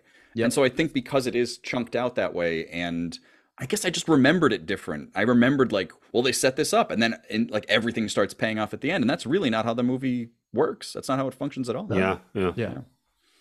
Uh, within all of those, I, I think for me personally, and I'm guessing a lot of people, what, what there's so much to identify with in each of those segments, like the relation, the father son relationship. Like there's something, there's so much real there. The the the mother son relationship, mm-hmm.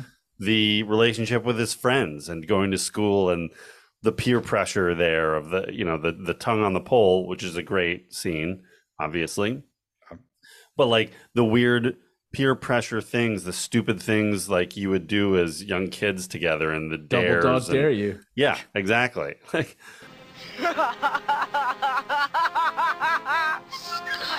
Farkus. Scott Farkus. What a rotten name. We were trapped. There he stood between us and the alley. Scott Farkus staring out at us with his yellow eyes. He had yellow eyes, so help me God, yellow eyes. The bully, like the like there was there was a bull for me on my way home. Yeah. There was a, a bully. I would get dropped off, and I forget which like school I was coming home from. I think it was like fifth grade. I would get dropped off and have to walk through like this person's yard to kind of cut to where my street was. And there was a kid that went to a different school that lived there that if I was walking through there when he was there, like he was gonna try and fight me. And then you know, so like and until one like it went on and on and on, and I would run away and run away, and I was scared, you know. And then one time I, I think I was just in the wrong mood and and went at it with him, and and that was it. It was one of those stupid fights, but like you know, but that was it. Then it was over, and and Yeah. like that kid never said anything to me again. So See, I didn't have that problem when I was in high school. I was friends with Dave Munchak. So, Yeah. so if I was getting bullied, I turned the Munchak on them. I was Yeah. like, yeah. I'll be all right. the Broad Street Uh, bully. That's right. By the way, who is everyone in the the flagpole scene? Uh, because I'm definitely the Ralphie guy who's gonna be like, yeah, the bell rang. I gotta go. Like, I gotta go. Like, I want to help you. I feel bad. I have to go. Come back! Come back! Come back! Come back! The bell rang! Well, what are you gonna do? I don't know. The bell rang! But some one of yous has to be a Flick or a Schwartz. I can't. Am I?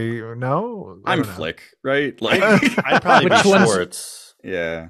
I'm Flick. If, if somebody had told me, like, oh, I dare you to do this, I'd probably do it. I'm an idiot. I'd probably do that. and then we'd all leave you. Right, right. And I'd be like, you know what? I deserve this. But the bell rang. Yeah. I I'm probably just some random kid in the background. I don't want to be looking for- associated Looking for this. a sandwich. There's that one tall kid, and he's got like a like a beret. It's not a beret, whatever that style of hat was. And I, I Let's clock go, it. beret. I was like, "That's cool. That's a cool looking hat." Yeah. you just be that kid. young Holy cow! It's the fire department.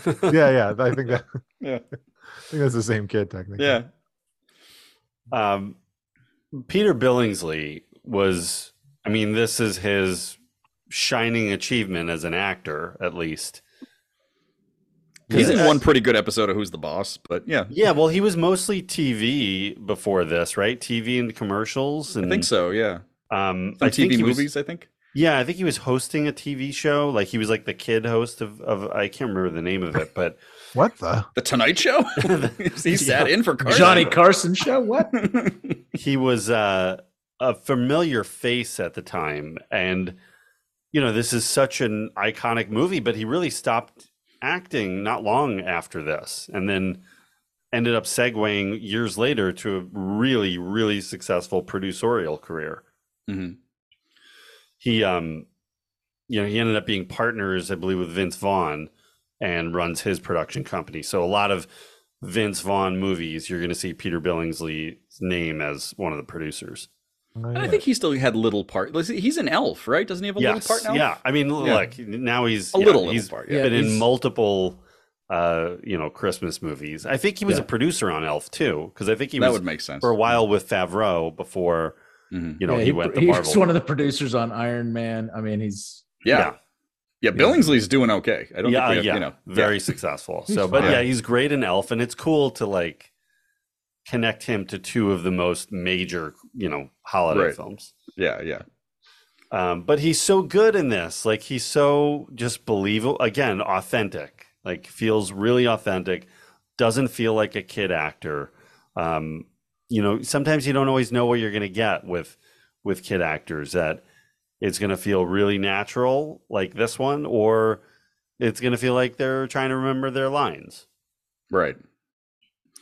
Um, so I think this was this was perfect, and it was uh, Keith Coogan, who we talked about in our Adventures in Babysitting episode, Sean Astin, Wil Wheaton were all up for the role of uh, of Ralphie, and I don't know. I guess maybe Sean Astin. Maybe I could see Sean Astin as as Ralphie. Maybe.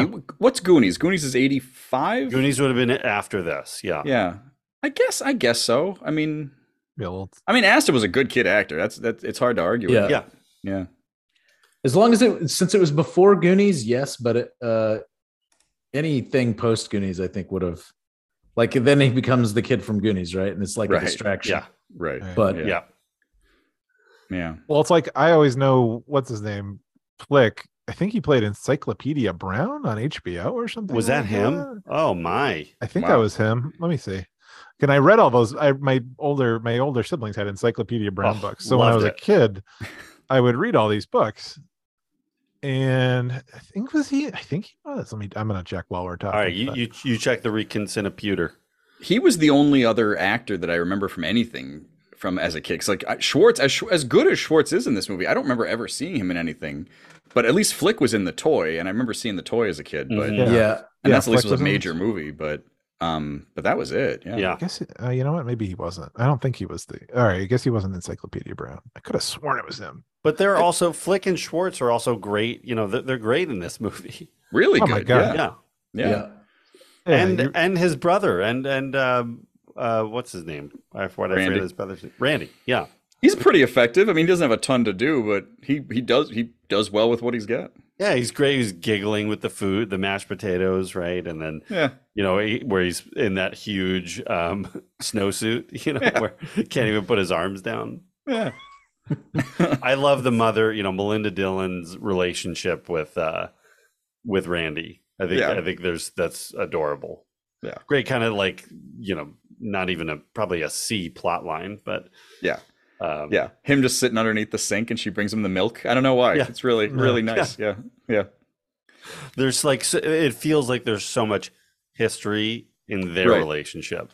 Accepted weirdness. Yeah. Like this this is just what this is. Yeah, which is is part of you know uh, parenting and with kids. Like you do things that to an outsider are completely strange and weird, but to you, like this is just what works. You know? Yeah. Yeah. This whatever gets the job done. Yeah, exactly. and it's fine. um, yeah, Melinda Dillon is uh, uh, kind of uh, one of the. I, I don't know. I would say she's sort of for one of the forgotten heroes of this movie. That she's not one of the first people you think of when you when you think of this, but she's so great also. yeah. Right. I think she's reacting a lot. So I think that's hard. It's hard to stand out almost as the straight man to Darren McGavin being so Yes. so big, you know. Yeah. But she's real effective. I mean, really strong. Yeah. Yeah. Yeah. Like her her reaction to the leg lamp and the way she Yeah. plays that out, like is like you know how much she hates it and that she's behind getting rid of it, but like the way Yeah. she performs it is uh really well done. yeah. And she's great in the dream sequences. Like oh, the Yeah. dream Oh, yeah. the fantasy sequences are, Yeah. are one of my favorite parts about this whole Yeah. movie. and her with her in the Black Bart sequence, and then her with the teacher when she's dressed like the like the jester, is just wonderful, just wonderful. Yeah. yeah, yeah.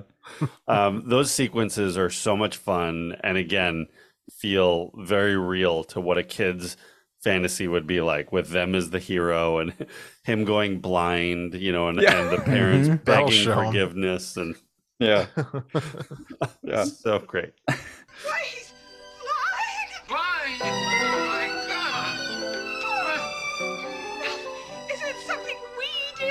brought you to this lowly stage? Please tell us, no matter how it hurts. What did we do? No, I, I can't. Oh, please, Ralph, I must know what we did. What brought you to this? Please. Please. Please? It, it, it was Yes. Yes. soap poisoning. Ah! How can we do it? Well, I'll manage to get along somehow. um and then and then their relationship with each other is uh, Ralphie and the mother are are you know really probably your most emotional relationship between them because she's dealing with him with when he's having real feelings. You know, when when he beats up when he finally uh you know gets one over on Scott Scott Farkus that which is a great name by the way Great. uh, Yeah. gr- Yeah. great name Yeah. uh, played by Zack Ward, who's still around quite a bit. Um, when he finally beats up the bully and he's crying, like he's just bawling, and and I don't think he even knows why he's he's crying, just overcome with emotion and the way she you know He handles slayed, it. he is- slayed the demon. Yeah, yeah. And just so much adrenaline. Like, yeah. Yeah. Yeah. It's just feel just overwhelming feelings just coming coming out. Yeah. The other Um, thing with that that I never noticed before, because again, it was the same, it's the pattern of the movie, is when you get to that point, right, where he's lying in bed and he's scared because his dad's coming home. We've already gone through the whole thing where the oh fudge scene and his dad sells him out to his mom. So then he's got the soap in his mouth. So you just expect that to happen. And the fact that it doesn't is actually like I don't know if it reflects badly on the dad, but that's I think why that scene works so well, you know, because mm-hmm. you've come off of that. And it's just not remembering the course of events in the movie that I just never thought about that before. But mm. the fact that like then like his next thing is like, well, my you know relationships with my mom was was always better or something from that point forward. Like it's it's an interesting to put those two scenes together. Yeah. Again, it's just more things about this movie that feel authentic. Yeah. Yeah. Yeah, and there's I think again like because you we see this movie so much, it's kind of critic proof. It's hard to really analyze it, but the more you see it, you can you start to see that there was more of an overarching kind of plan with some Yeah. of this stuff. It's not Yeah. just a bunch of random stories. So Right. yeah, I mean, it's a bunch of random stories, but they do have a couple like through lines to kind of tie them Mhm. right. They found ways to to, to, link make, them to knit to link together. them Yeah. so that it could so that it could be built as one right Yeah. so Ralphie, what would you like for Christmas? Horrified, I heard myself blurt it out. I want an official Red Ryder Carbine Action 200 range ball air rifle. No. Shoot your eye out. Oh no, it was the classic mother BB gun block. You'll shoot your eye out. And the Red Ryder uh, BB gun storyline is also great in that, you know, they, they set it up that the parents fear they don't want him to have this thing because he'll shoot his eye out, right?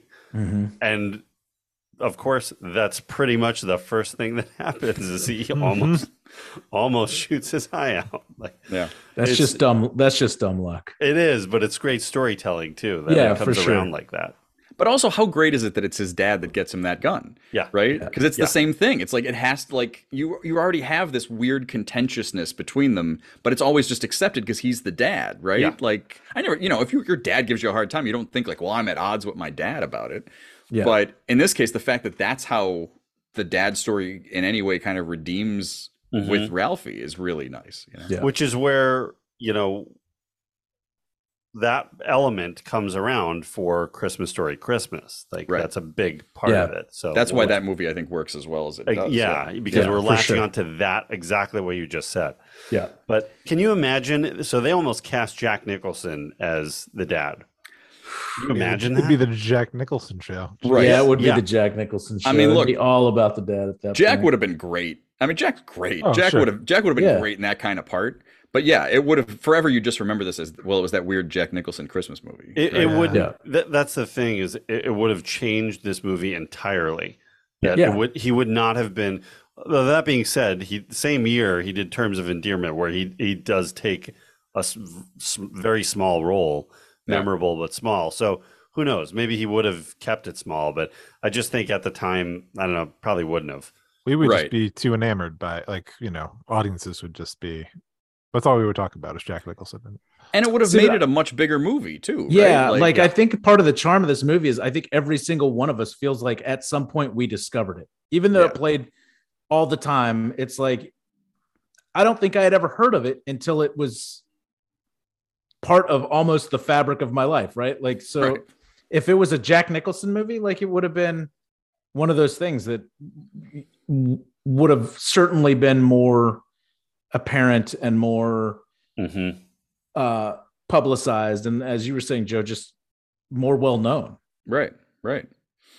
And but yeah, no, I don't know in '83 how that would have worked. You know, because even look at like Nicholson's career around that time. Like, yeah, there's terms of endearment, but also he's coming off of like Reds. Reds is another small part. Reds, Uh, Silkwood, Ironweed. Yeah, like the all Postman always rings twice. Like he's making Yeah. strange, you know, awards baiting kind of stuff, but Yeah. not big mainstream fare in the same way. In terms of endearment's a big hit, but But he's you know, in it for 15 minutes. Like, right. He does get that Oscar, but like it does, is, yeah. you know, it's still like this doesn't fit in with all of that, so it's a little odd. Like, yeah, Well, he Jack doesn't like.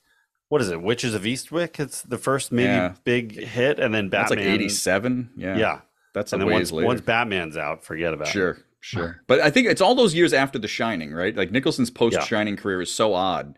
And Yeah. I- maybe it was just because The Shining took so long, but it's like, I'm going to do some small parts. like, I'm going to, Yeah. you know, do, I go on to do Shining weeks took a lot out of him. He's like, I just need. Right. I just don't want to film for two years again. like, Yeah. Yeah. yeah. Do you think his mentality would have been so warped from doing The Shining that he does this super method Christmas story? Yeah. Been Really filming dark. Cleveland for a year. Why are we like- still in Cleveland? No one will get him the BB gun. He's just like, I'll, I'll shoot your eye out. You're just like, oh shit. Dad's Oh, gone no. crazy. He's gonna kill the dogs. They ate All- the turkey. All Christmas and no play. Yeah. So, you know, looking back on it now, and I think we've probably answered this question multiple times over, but we uh we still feel like we connect with it as much now. Um Joe, maybe maybe not since you maybe didn't ever connect with it on the biggest level, but Yeah, I mean, again, I think I appreciate it more now, or I think I look back on it nostalgically, where I feel like my parents liked it because they were nostalgic for the time period. Now it's just me for the 80s, I suppose, and, Mhm. and growing up and seeing it so much then. But um, it's again, it's still like a movie I admire, but it's almost like looking at a painting. Like it's not like experiencing a movie. You don't, I don't go through it the same way. Like I, I don't know. I don't know. I don't know exactly how to explain it, but it's not it's not something that I ever really connected to in that way where this oh this is this great movie and you know I just love it. Like I recognize that it's great, but it's always been a little a little hard to like wrap my arms around it and mm-hmm. really and really connect to it the same way. Where I think that if you look at even Christmas Vacation, as funny as Christmas Vacation is, Christmas Vacation still has that same family. We're all in this together and it's funny, mm-hmm. but it has little touching moments like I can connect more to like Clark Griswold sitting in the attic watching that little film strip than all of Christmas Story. Like I don't know what it is. I just it's just just different enough for me. I think see I think there's a lot of people who feel watching this movie feels like Clark watching those old home movies. Yeah. You know, the same kind of feeling in both. Yeah. Could That- be. that's that's how I, that's how I feel when I watch it, even though I didn't see it till later. Like I, Right. I remember my childhood and my Christmases with my family, and um, you know those memories. So I think part of it too is having kids must change the view of that movie, right? I mean, a little bit, and I don't think that's an exa- entirely fair thing to bring to looking at any movie, really. But I think because that movie is so centered on that, is so much about looking at things as a kid, uh, the holiday and your family and how you relate to your parents and stuff like that. That when you become a parent, it must change that. And so, because I don't have kids, I think that that that's why it, it it still has a little bit of a distance to me. I don't think of it in that kind of way as a parent kid movie, even though clearly that's the main the main thing, the main Yeah. conflict Mhm. or anything in the film. yeah, I mean, so yeah, Joe, like it sounds like you're describing it. It's like it's hard to connect with. It's like trying to have an emotional reaction over the Pepsi logo. Like, Right, There's this, kind there's of. this thing. There's this thing, but like Wait, you you know, don't? like, never really look at the Pepsi logo. um, but it, uh, I, I think that's that's kind of where I, I after viewing it from start to finish this time, like I kind of resonate with that same feeling. Like this is now foundational kind of thing, but it's always there. It's kind of it's it, it has a it has a rhythm to it that, uh, or a melody that you can you can pick out of a crowd but like i don't i don't necessarily need this movie anymore you know um i i you know it was uh it was part of the tapestry of growing up for me and at that that season but it was like this was nice but like it's this is like this is like that that set of memories like there's no real reason to dwell on it so i was surprised by this i'm like oh this isn't as reward this isn't as rewarding as a re- like a rewatchable movie as I thought hmm. it might be. You know what I mean? But it's almost like it's almost like having the Yule log on, right? And it's just playing like instrumental Christmas music, and it's just mm. kind of nice. And you're just like, it's Yeah. this. It adds to Christmas, but it's not its own thing for me. Like it's not like an event. Like let's put on Christmas Story. It, that's not really there for me. Yeah. yeah see it's different for me for sure like i it still connects with me quite a bit like the nostalgia of it like it's almost to the point now and i bring it you know you brought up kids and everything but you know when i was growing up around this holiday time one of the things that i loved was you know my mom would always sit us down and we would watch christmas movies that she loved as a kid and things like that and kind of like handing down the the movies that that she was a fan of as as a little girl growing up, like Miracle on 34th Street and things like that. And like I do that now with the, this movie and others, you know, like where it's like this one certainly has a huge nostalgia factor because of, you know, just the fact that it was always on in the background, like a Yule log during Christmas and when we were wrapping presents and things like that. Like all these memories from basically like high school till now, like this brings all those things back like anytime i have it on. So for me mm-hmm. like it still hits pretty pretty hard especially now you know my mom's passed away. I don't have that. Like it always kind of really like brings some of those back. And it's you know it's a it's Yeah. not for everybody you know but for me specifically like personal connection to it you know like it it kind of has that that um that draw to it for me and and and that's why you know still to this day like when i I have this other tradition, you know, like wrapping the presents, putting it on, having it play with my kids who could care less that it's Right. on, but like it's on, you know? Yeah. Yeah. So Th- That's that's kind of how it's become for in my house. I think everyone else is kind of I don't want to say over it, but they've they've seen it enough, you know, Yeah. That I'm I'm I'm the only one left who really wants to watch it. So it'll be on in the background. I'm watching it. They're doing other stuff. So um yeah. yeah, I, I feel like I still connect with it that I can still latch into that feeling of that that Christmas morning as a kid and coming, you know, out and opening the pre- that feeling of like, oh, you know, here's a bunch of presents. Like, what could they be? That that that feeling I still get when I watch this movie. So uh, I'm going to keep watching it until that feeling uh, disappears, which will be next year probably. But Yeah. Well, and just to, I kind of took a quick peek. Apparently, like Turner took over the rights exclusively in '91, and they would they would rent they would put them on TBS, TNT, and TCM uh, over the course of time. Then they had in '95 it aired over three different channels, a combined six times for over three days, like right at Christmas. Like Yeah. and it was so successful then they did eight. And then in 97 is when they started the tnt marathon. Uh, and then then they uh then they had it on tbs as well. And then tbs and tnt would run it both. Yeah. and now it's it's still it's still going. Um Yeah, so it's that been ti- on both channels. That timeline fits in exactly yep, yep, where that's it. where my So- head's at. yeah anyway i i remember the those late 80s early 90s days of like oh it's gonna be on I got, we gotta get our one chance to see it and it was random though, right? Like, I mean, I kind of remember just being on, you know, middle of the day, just whenever. But it Well, it seems was like, like you those- just caught it all the time. Like, yeah, you like know. those PIX movies. It was just right. Yeah Yeah. Saturday afternoon movie or whatever. Yeah. Yeah. I think I think before Turner got the exclusives, like yeah, I think we you'd see it for years on the Yeah. Saturday afternoon movie or whatever. So, Yeah, I don't think I saw it before Turner got the right. And then and then once Turner had it, I, I like Yeah, it was all the time. yeah. Yeah. I'm sure that's like the kind of movie we just taped off of TV. Like my parents just watched to death. You know, Yeah. just one of those things. Mm. So that's I think how I would have seen it more so even than it was like it was on TV a lot, but you know, but it's like remember like when It's a Wonderful Life was on TV a lot, and then mm-hmm. because it was there was the, there was like a lousy colorized The version of it and colorized stuff like that. version. Oh, Yeah, and it would just always be on, and then finally they locked it down. Like we're only showing it once, you know. And I think Yeah. that's where Christmas Story had to get. But Um, but no, I think the reason I saw it so much was just like we were a big like let's tape this off of TV and watch, you know. So I've seen cut versions of things, then I get surprised when I see uncut. You're like, wait a Like, second. that's not in there. This is the director's cut. this is the regular movie. I saw the cut version of Grease so many times that even now when I see it, and I'm like, this what is this?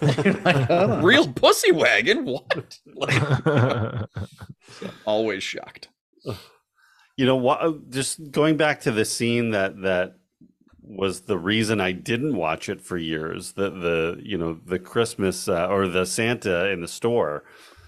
Watching it again, it's still it's still really messed up. It's like Oh, dude, so it's like a surreal, dark. Absolutely. yeah the, Yeah. The, the lens they're using and Yeah, it's, yeah, it's For sure. Like, scary a horror scene. And like even that has an unreality to it Oh, yeah. outside of that like when they come up you like you keep hearing santa saying the same stuff in that scene like it's you think well maybe it's just a continuity glitch or something but think of it more like think of it in terms of like you see all that pov stuff with ralphie and like it spins around and it's Yeah. real disorienting and Yeah. you know like kids are screaming and you know it's it's it's a, a you know it makes sense that that guy directed uh, black christmas Yeah.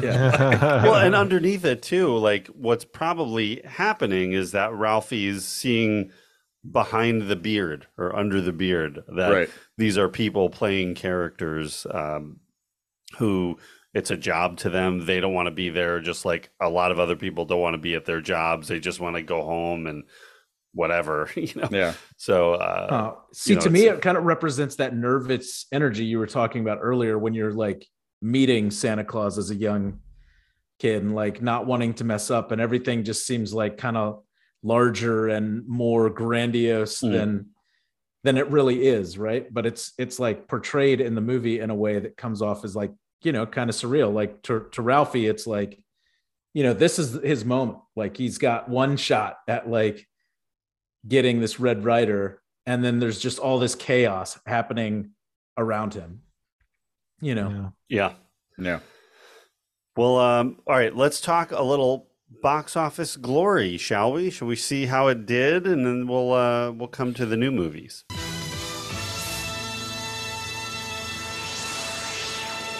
All right, so Christmas Story comes out November eighteenth, nineteen eighty three.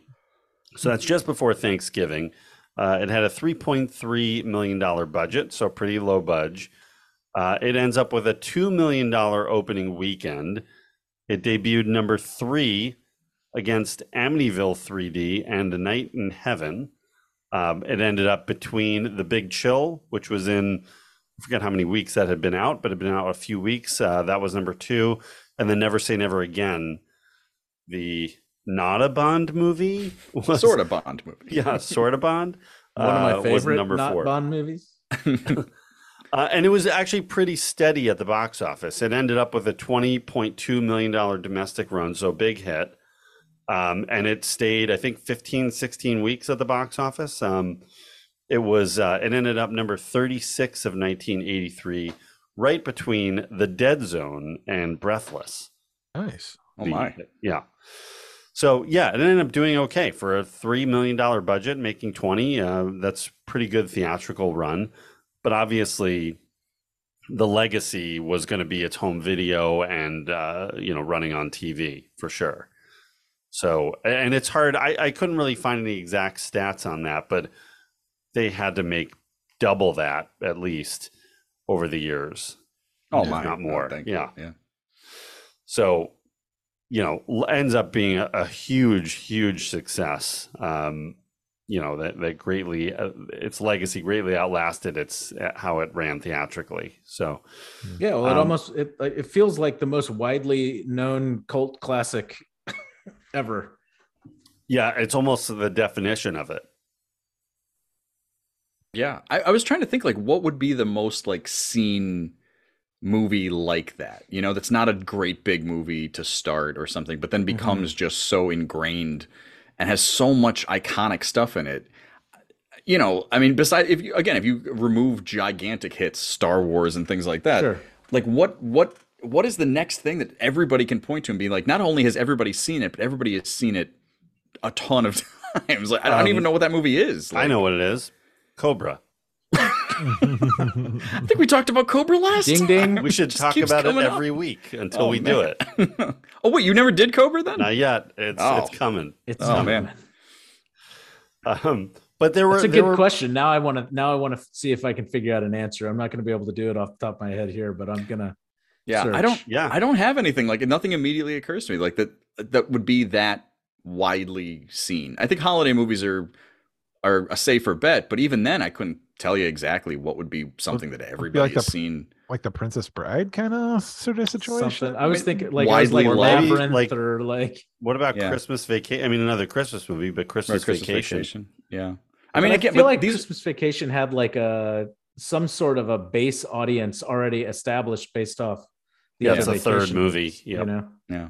I mean, But but, see, again, all these movies we're mentioning are from when we were all like eight, you know? So, like, there's something to that, right? right? Mm-hmm. But I don't know. Like, I, I couldn't, I can't point to something for sure that's not, that wasn't a gigantic movie to begin with, that Yeah. wasn't Jaws or, you know, Yeah, yeah. Ghostbusters, something like that. Um, I don't know. I mean, it's, it, I think this movie, I think, is, is one of one. Like, I think it's so singularly unique. It's gonna say John Wick. well, sure, antebellum maybe, but you know, but yeah, like it's just odd. Like I don't, I don't know, I don't know Yeah. what you would point Yeah. to. Like you know, um, Well, there were more Ralphie Parker stories to be told even before we get to a Christmas story Christmas. Uh, there's Ooh. a cou- it's couple time of for other- Ollie Hopnoodle. Yeah. tagging Yep. you in, Joe. My time to shine. we've got Here we two go. here. We've got we've got my summer story Yep. and Christmas story two. So, Joe, what what do you got? You you Okay. studied the films. I did. Now I haven't seen my summer story in. I think I saw it when it came out, and I think it was called "It Runs in the Family" or something. At first, I saw it under some other title Yeah. at some point. Um, but I think I quickly disregarded that movie, and I couldn't find it to rewatch it this time. So I don't have anything. That was like '94. I think That was ninety four, Yeah, and it's yeah. it's set like the following summer. So Yeah, it's the at summer least they're still forty young. one. Yeah, Um, and Kieran Culkin is is Ralphie, and it's just Bob Clark directs it again. yeah, yeah, he directed it. it it's just not. I mean, it didn't have this a similar release. It just didn't. No, uh, people didn't gravitate to it at all. So, um, I, Hmm. it's probably worth tracking down just if you're curious. yeah. But I think it's that's the only reason I ever saw it in the first place. Yeah. Because by '94, like. You know, I was kind of a little the wrong age for that at that point, and that. Well, and it wasn't advertised. It wasn't advertised. Yeah. Well, first of all, Christmas Story hadn't really hit its probably peak, fandom yet. right. And even then, like it was not promoted as a sequel to Christmas Story or even related to. It was just a completely separate movie, kind of like like Biloxi Blues and uh and Broadway Bound, and yeah, and all and- yeah. there's three of those. Um, Yeah, why am I forgetting the first one? Brighton, Be- Brighton Beach, Brighton Beach Memoirs. Memoirs. Beach. Yeah, yeah, So those are like same character, completely separate movies. right. Well, so I- I don't want again. I don't want to drag us back into Ollie Hopnoodle, but Ollie Hopnoodle's uh, Haven of Bliss was a TV movie in like 1988, and it was a Disney Channel movie. So now this is 1988, right? Uh, there are no references in that movie to a Christmas story, like none. Like they're the same characters, but you would still think if you're in any way trying to build on that success, you would at least mention something. But I think the only thing that was in that was there's one music cue that's the same, and and distinct. I can't even distinctly remember which one it is. And at one point, they get a flat tire, and Ralph asks asks if he wants them to help him, and he just says like, "Are you kidding?" Like, and that's it. That's the only thing that maybe you could point back to. But Mhm. Ollie Hopnoodle was an okay movie. Jerry O'Connell plays Ralphie, and he's pretty young. And the old man was ooh, I'm gonna have to James look that up. Sikking. Yeah, it was James Oh, Sikking oh, from James from Hill Sikking. Street Blues, Yeah. and he was good. He's pretty good. Um, and the whole thing again, it means well, but it it was like an hour and a half, and it felt like it was stretched out. Like it was clearly like forty five minutes of plot that they stretched over an hour and a half. um, but it's okay, like for a cheap Disney movie. Um, but that's what I thought was interesting about it is if they had made it a little later, they could have maybe capitalized on Christmas Story a little bit. Yeah. Um, Did, did you see Great American Fourth of July and Other Disasters? That I came couldn't out find that. Yeah, I don't know what that uh, that I think is connected to Another back TV to. movie. Yeah, I think James Broderick's in that too. I think that connects back to Yeah, Phantom is. of the Open Hearth. Yeah, so I think that was Yeah. almost like a series. Phantom of the Open Hearth was from like a um Visions, which I think uh like a PBS anthology series maybe, and I think maybe this was the next part of that, but I couldn't find that. Uh, Matt, Matt Dillon played Ralphie in that one. nice. See, Believe Ralphie's been played by a million people. yeah, he's There's a lot There's a- more of it than you'd expect. Yeah, Yeah. there's. I, I really had no idea. You know, I always just knew it was the you know Christmas Story, and then I knew about Christmas Story two. Yeah. To me, that was it. I had no idea there were all these other Yeah. Things out there. But For real curiosity's sake, like Ollie Hopnoodle was kind of a tough watch. Like it's light, but it's not. It's kind of boring. But Phantom of the Open Hearth is, for curiosity's sake, is a really interesting watch. Like it's not super long; it's like eighty minutes long, and it does have this very gritty. It doesn't feel like a period movie. It's got to be set in the fifties, and it doesn't feel like it. But but it's very genuine. Like there's there's something really to that that I think is pretty interesting and effective. You can Mhm. find it on YouTube. It's not hard to find. Um, well, a Christmas story. Christmas feels like the only real true. well, Yeah. no, no, not necessarily. Not if you. Not if you've seen the 2012 straight to DVD Christmas Story 2. let's not blow past Christmas Story 2 Yeah, because uh, oh my god. I have not seen. It. None of you have has any, has any I of you have seen I have not Story seen it. I watched about 10 minutes of it and I was I was like I can't. I can't. I can't. No. It's it's uh I'd say it means well. I, I think I just that's how I said about Ollie Hopnoodle, but like it does. It's it's kind of earnest, but it's it's not good. Uh Daniel Stern plays the dad, and Daniel Stern isn't the right guy for that part. Like he's Yeah. a little too cartoony and Mhm. but he's not even really the problem like the problem is the whole thing kind of feels like a high school like theater version of a christmas story Yeah. and I mean, look at the community poster. theater. Look Yeah. at the poster. The poster tells you right there. That's just Yeah. like it's a play version of this movie. Like that's it Yeah. like it's a straight dead-eyed ripoff and like the it- it's you know it tries to do the same thing there's sort of little vignettes that they weave together a little bit but you know a lot of it is just kind of hacky and and grim it's not it's not it's not great um It's everything and- we we thought w- w- what we said about what was so great about the original was its authenticity. right This is the opposite. Right. Yeah. Like it's all this like it, there's constant callbacks. Weirdly, the leg lamp reappears, which feels it feels sacrilegious when it happens. Like it feels so outrageous that you're just like, you know, in a movie you've already kind of, you know, stopped yourself from turning off a couple times. That is is violently like, you know, uh antagonistic to your senses. It's a terrible moment. So yeah. So I, I never th- I saw it when it came out more or less because again my parents were big Christmas story fans. So like Yeah. I was in for Christmas once and we watched it and it was horrible and I swore I would never see it again. And then this week I, I popped it on. Oh man, Until you met us. ooh Yeah. I, I I got the I you know I got the call. I was like dude you gotta you gotta bone up on your Christmas story. And I was like okay I'm all in. Well, you know, Yeah, that, that all changed uh, a couple of weeks ago when the actual sequel came out, A Christmas Story Christmas on HBO Max.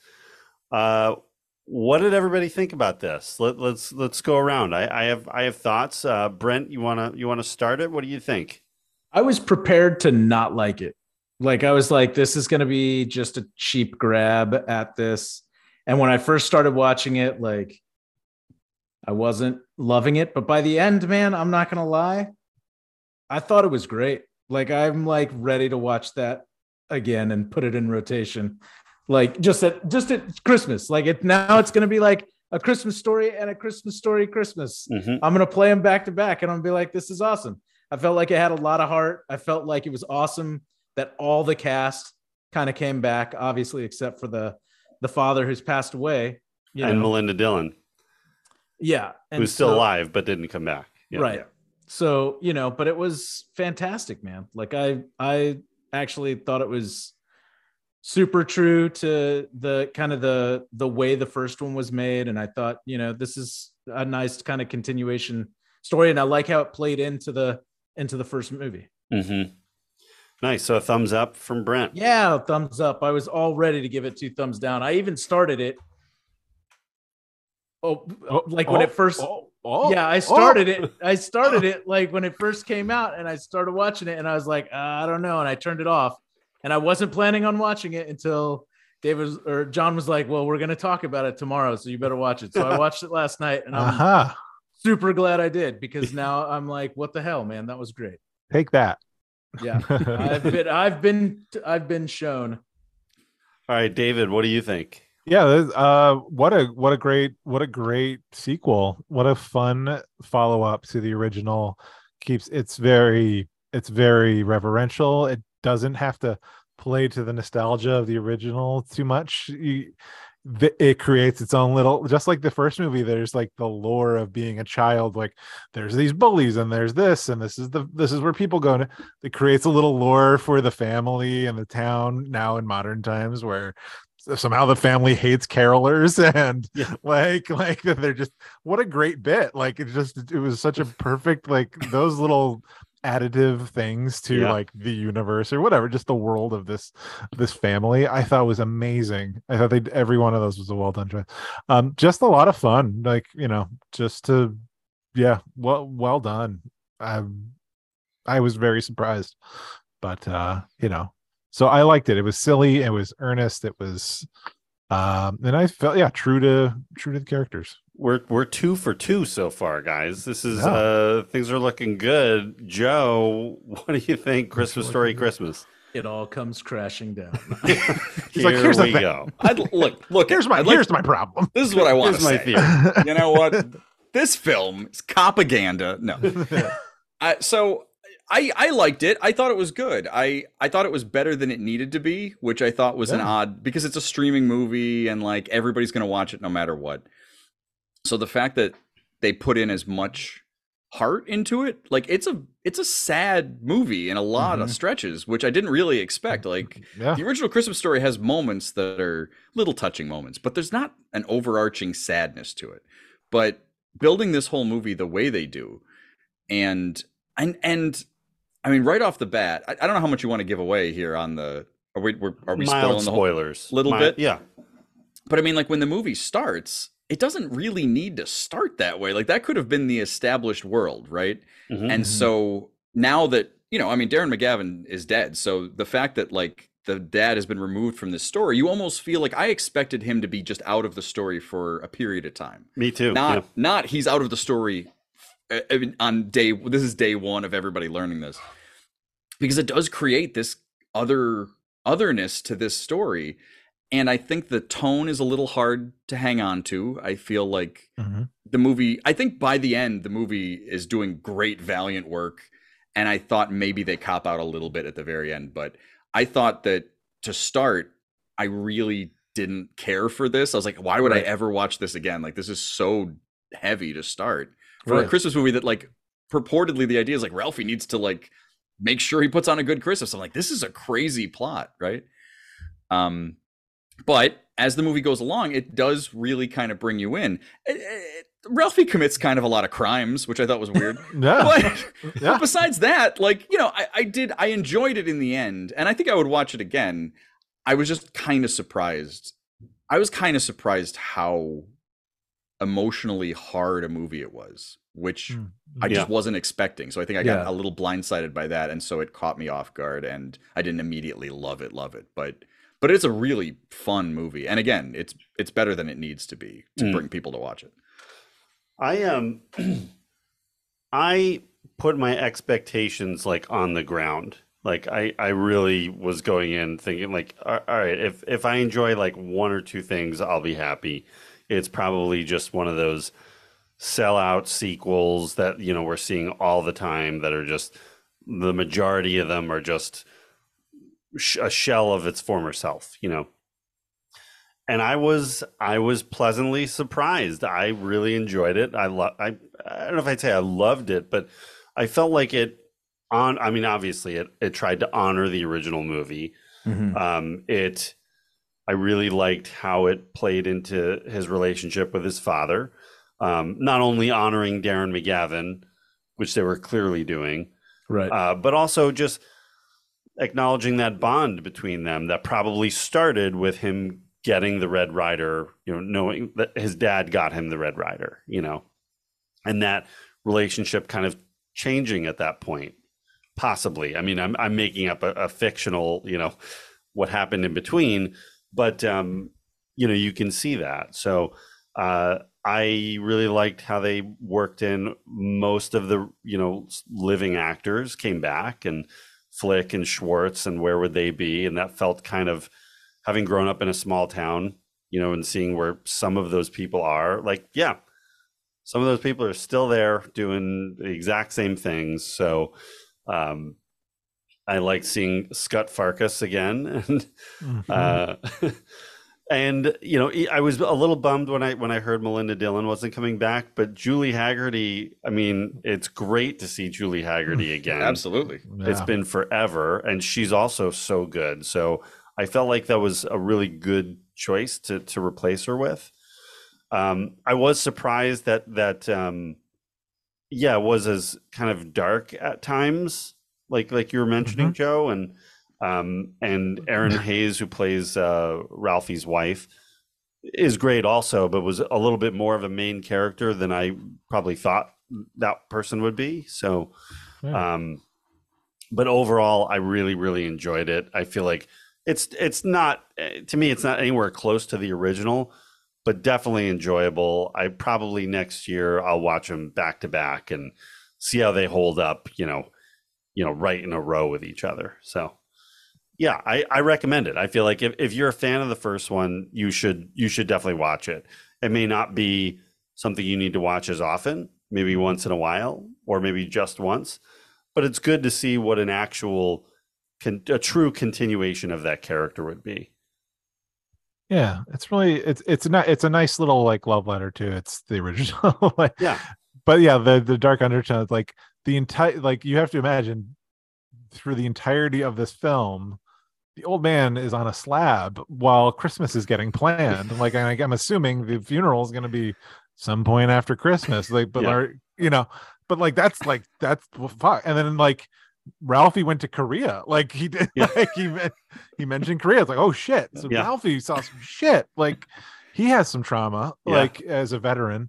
Uh like and you know, this whole idea that like, oh, the old man, he he loved Christmas. He was the master of Christmas. We have to make it big. I'm like, that's not that's new. Like but you can forgive all like sort of the silliness and the darkness uh because they kind of all go they go in with like you know life is we contain and experience many different things uh with our families and Yeah. at, at the holidays and but yeah uh what a what a fun little jaunt i i was like i was ha- i was happy with it very glad very glad Yeah. we got to have it I was a little like surprised how often they talk about being like so far away from their parents when again they live in Chicago, which Yeah. is it's like you can see Hammond from here, like it's Yeah. right there, like it's not nothing. So I thought that was kind of weird. Um, um, what's it called? So the, in the book, it's funny because the book, the whole framing thing in the book is him talking to Flick at that bar. So the fact that he like goes there and this, so it's you know clearly something from the book.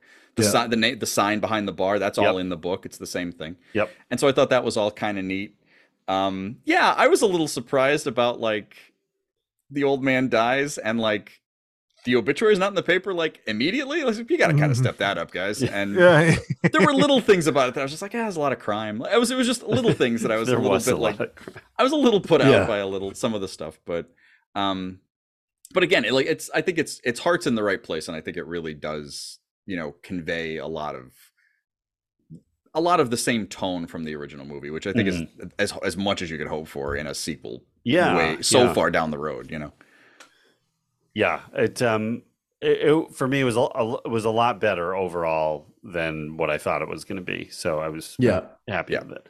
Yeah, I was absolutely not expecting anything. So Yeah.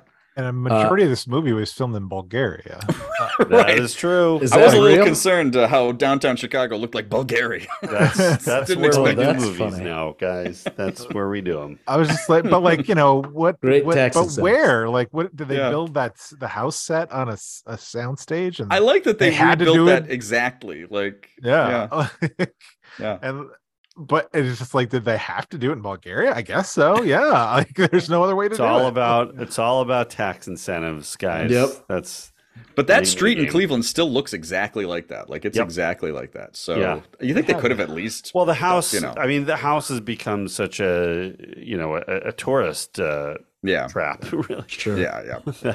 Yeah. Um, I- we were there once, but it was before they I think they renovated the inside to look like the movie. And I was before that, but Yeah. But the outside looks, you know, it looks exactly the same. They, you know, whoever bought it, they really did keep it up. But Mhm. that's what I kind of expect. When you see the trailer, I thought, oh, they must have filmed this there. Like it looks the same, but painstakingly recreated in Yeah. Bulgaria. yeah, surprisingly, yes. Yeah. Um, so yeah, overall, uh, for me, love the original Christmas Story. Really Yeah. enjoyed the the new one. So, uh, Christmas Story will continue to be in my top two uh, uh, Christmas films. Wa- watching it every year, so uh, it'll be either Christmas Eve or Christmas Day for me, whether I'm by myself or with the rest of the fam. And Okay. now it's got a partner. It's got a partner that I can Yeah, get right into. It's got a buddy. Yeah. Exactly. Ollie Hopnoodle's Haven of Bliss. Yeah. Forever find that. partnered up. oh God! So we'll have to figure out. You know, next Christmas, what are what are we going to do? Will it be Black Christmas? Will it be uh, an older film? Who knows? We got a It's year just- to figure it out. It's just weird that Ra- apparently Ralphie Parker has more movies than Freddy Krueger. I didn't know this. It's Yeah. a huge it's a huge universe. like, oh my god. It's the the JSU, JSU. Which we didn't even mention. Uh, Jean Shepherd doing the w- is The the, narrator, and you actually Yeah. see him for a second in the movie. Yeah. But And and that Oh, is yeah. something that really helps those old TV movies is he narrates those movies. So they feel very much like you know, in the same vein. Like it's Yeah, still yeah. that same cadence, that same, you know, Yeah. Jean Shepherd's real distinctive voice. It Yeah. really adds a lot. So Yeah. yeah. Yeah. Yeah, well, uh, highly recommend it. Still think uh, it's an all-time classic. So, um, yeah, I'm glad we got to cover it. And Joe, I'm glad we got to uh, bring you on board for it. It's always Joe, great good having you back ya. here. Yeah. Oh man, I love coming on. It's uh it, it gives me like five days to like stop everything else I'm doing and prepare. Yeah. like reading the Batman novelization. Like I'm I'm doing it. I'm going in. So, But That's we're awesome. ending, you know, 2022 on such a high note because you're here. well, I, I'm glad I could right. add any value that I can. We, We've had a uh, kind of a crazy year. We we took a little bit of a pause earlier this year, and uh, you know, right after we did our Batman episode, we did the Thing. We took a bit of a a, a slowdown, and and uh, and then we picked it right back up with Top Gun, and and uh, we've had a great summer. We've had a busy uh, October and November, and now our holiday season, and we've got an exciting 2023 coming we're kind of going with a lot of movies that are um, a little off the beaten path. You know, maybe getting back to movies that people haven't seen in a while, aren't talking about that much. So we're trying to we'll we'll get a couple of big movies in there, but uh, we're trying to go more that route. So Joe, we're gonna have to figure out which ones uh, you want to come back for. I mean, anytime you want to start Police Academy, you just let me know. I know it's I'm we- always ready. I'm just sitting by the phone. I'm always prepared. I have what, what, what, what, time- we're talking Guttenberg? What do you want to talk about? I know we we did Three Men and a Baby, and it, and we all came to the realization that we need more Guten classics. Yeah, Oh. we definitely do. If you Yeah. remember the uh, the Jami Gertz Guttenberg film, "Don't Tell Her It's Me," uh, I will do that. I can do that right now. Yeah, wasn't there another title? Wasn't it also called My Boyfriend's Back? Or I think it's also. I Yeah. think now it's called My Boyfriend's Back. But Yeah. whenever I Oh. saw it as a kid, it was them two and like Shelley Long. Yep. Yes. and I saw that movie so many times. Here's what it was. So it was such a popular Guttenberg film, they had to change the name. Yeah. Try to get people to, To buy keep- it to- again. To keep it on the racks. right. Yeah, he played Lobo Moronga. I was a Of huge course, fan. of yeah, oh wow. Yeah. Oh my god! That's well, yeah. awesome. So we'll we'll uh we'll, we'll get you back here at some point. But uh, in the meantime, if they want to to listen to your your soothing tones, where can they find it? Happened one year. Yeah, it happened one year is available basically anywhere you're listening to podcasts. Uh, and yeah, I mean, I keep pushing this one thing, but we got this one great big episode coming up that might end up be a couple episodes, and it's based on the real life UFO sighting in Shag Harbor, Nova Scotia, on October 4th, 1967. So yeah, I uh, you know keep an eye out for that. We're gonna have a trailer for that soon, and we're we're gonna give it the the big push, as much of a push as it happened one year can manage anyway. Well, we'll plug it here too, so you Yeah, tell us sure. when it's coming, and we'll we'll I'll send it along. spread the word. So, uh, well, great. Well, that, that's exciting, and we're looking forward to hearing that. Um, Want to say a quick shout out and thank you to our, our some of our other friends. Uh, E.K. Wimmer with La- Laser Graves. Check out his podcast. Thank you for the theme song as well. Curtis Moore, thank you for the poster as usual. You can check us out on social media. We're ReconCinemation Podcast on Instagram and Twitter. And uh, don't forget to check out our archives at reconcinemation.com. Give us a five star rating and review. It uh, it boosts the show. It always helps and gets us more uh, ears. So uh, we'd appreciate that. That that would be a great holiday gift. So More uh, ears. yeah, more ears. We love them. Better than Um, another fruitcake. Exactly. Thanks, Dave. Wah, wah, wah. All right. hey well, we guys, hope, hope you love the uh, fruitcake. Merry Christmas. Thanks, Dave. Thanks for the fruitcake again, Dave. Oh boy. Well, Sorry, we guys. hope everybody out there has a great holiday season, and uh, and uh, we'll see you soon, right after the new year. So, happy holidays from ReconCinemation, and we'll see you next time. Take care. Bye now.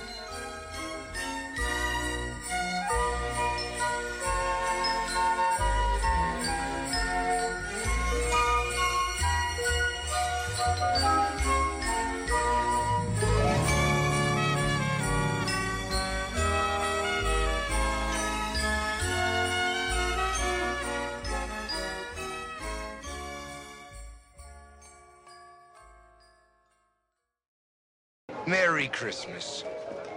Ho, ho, ho.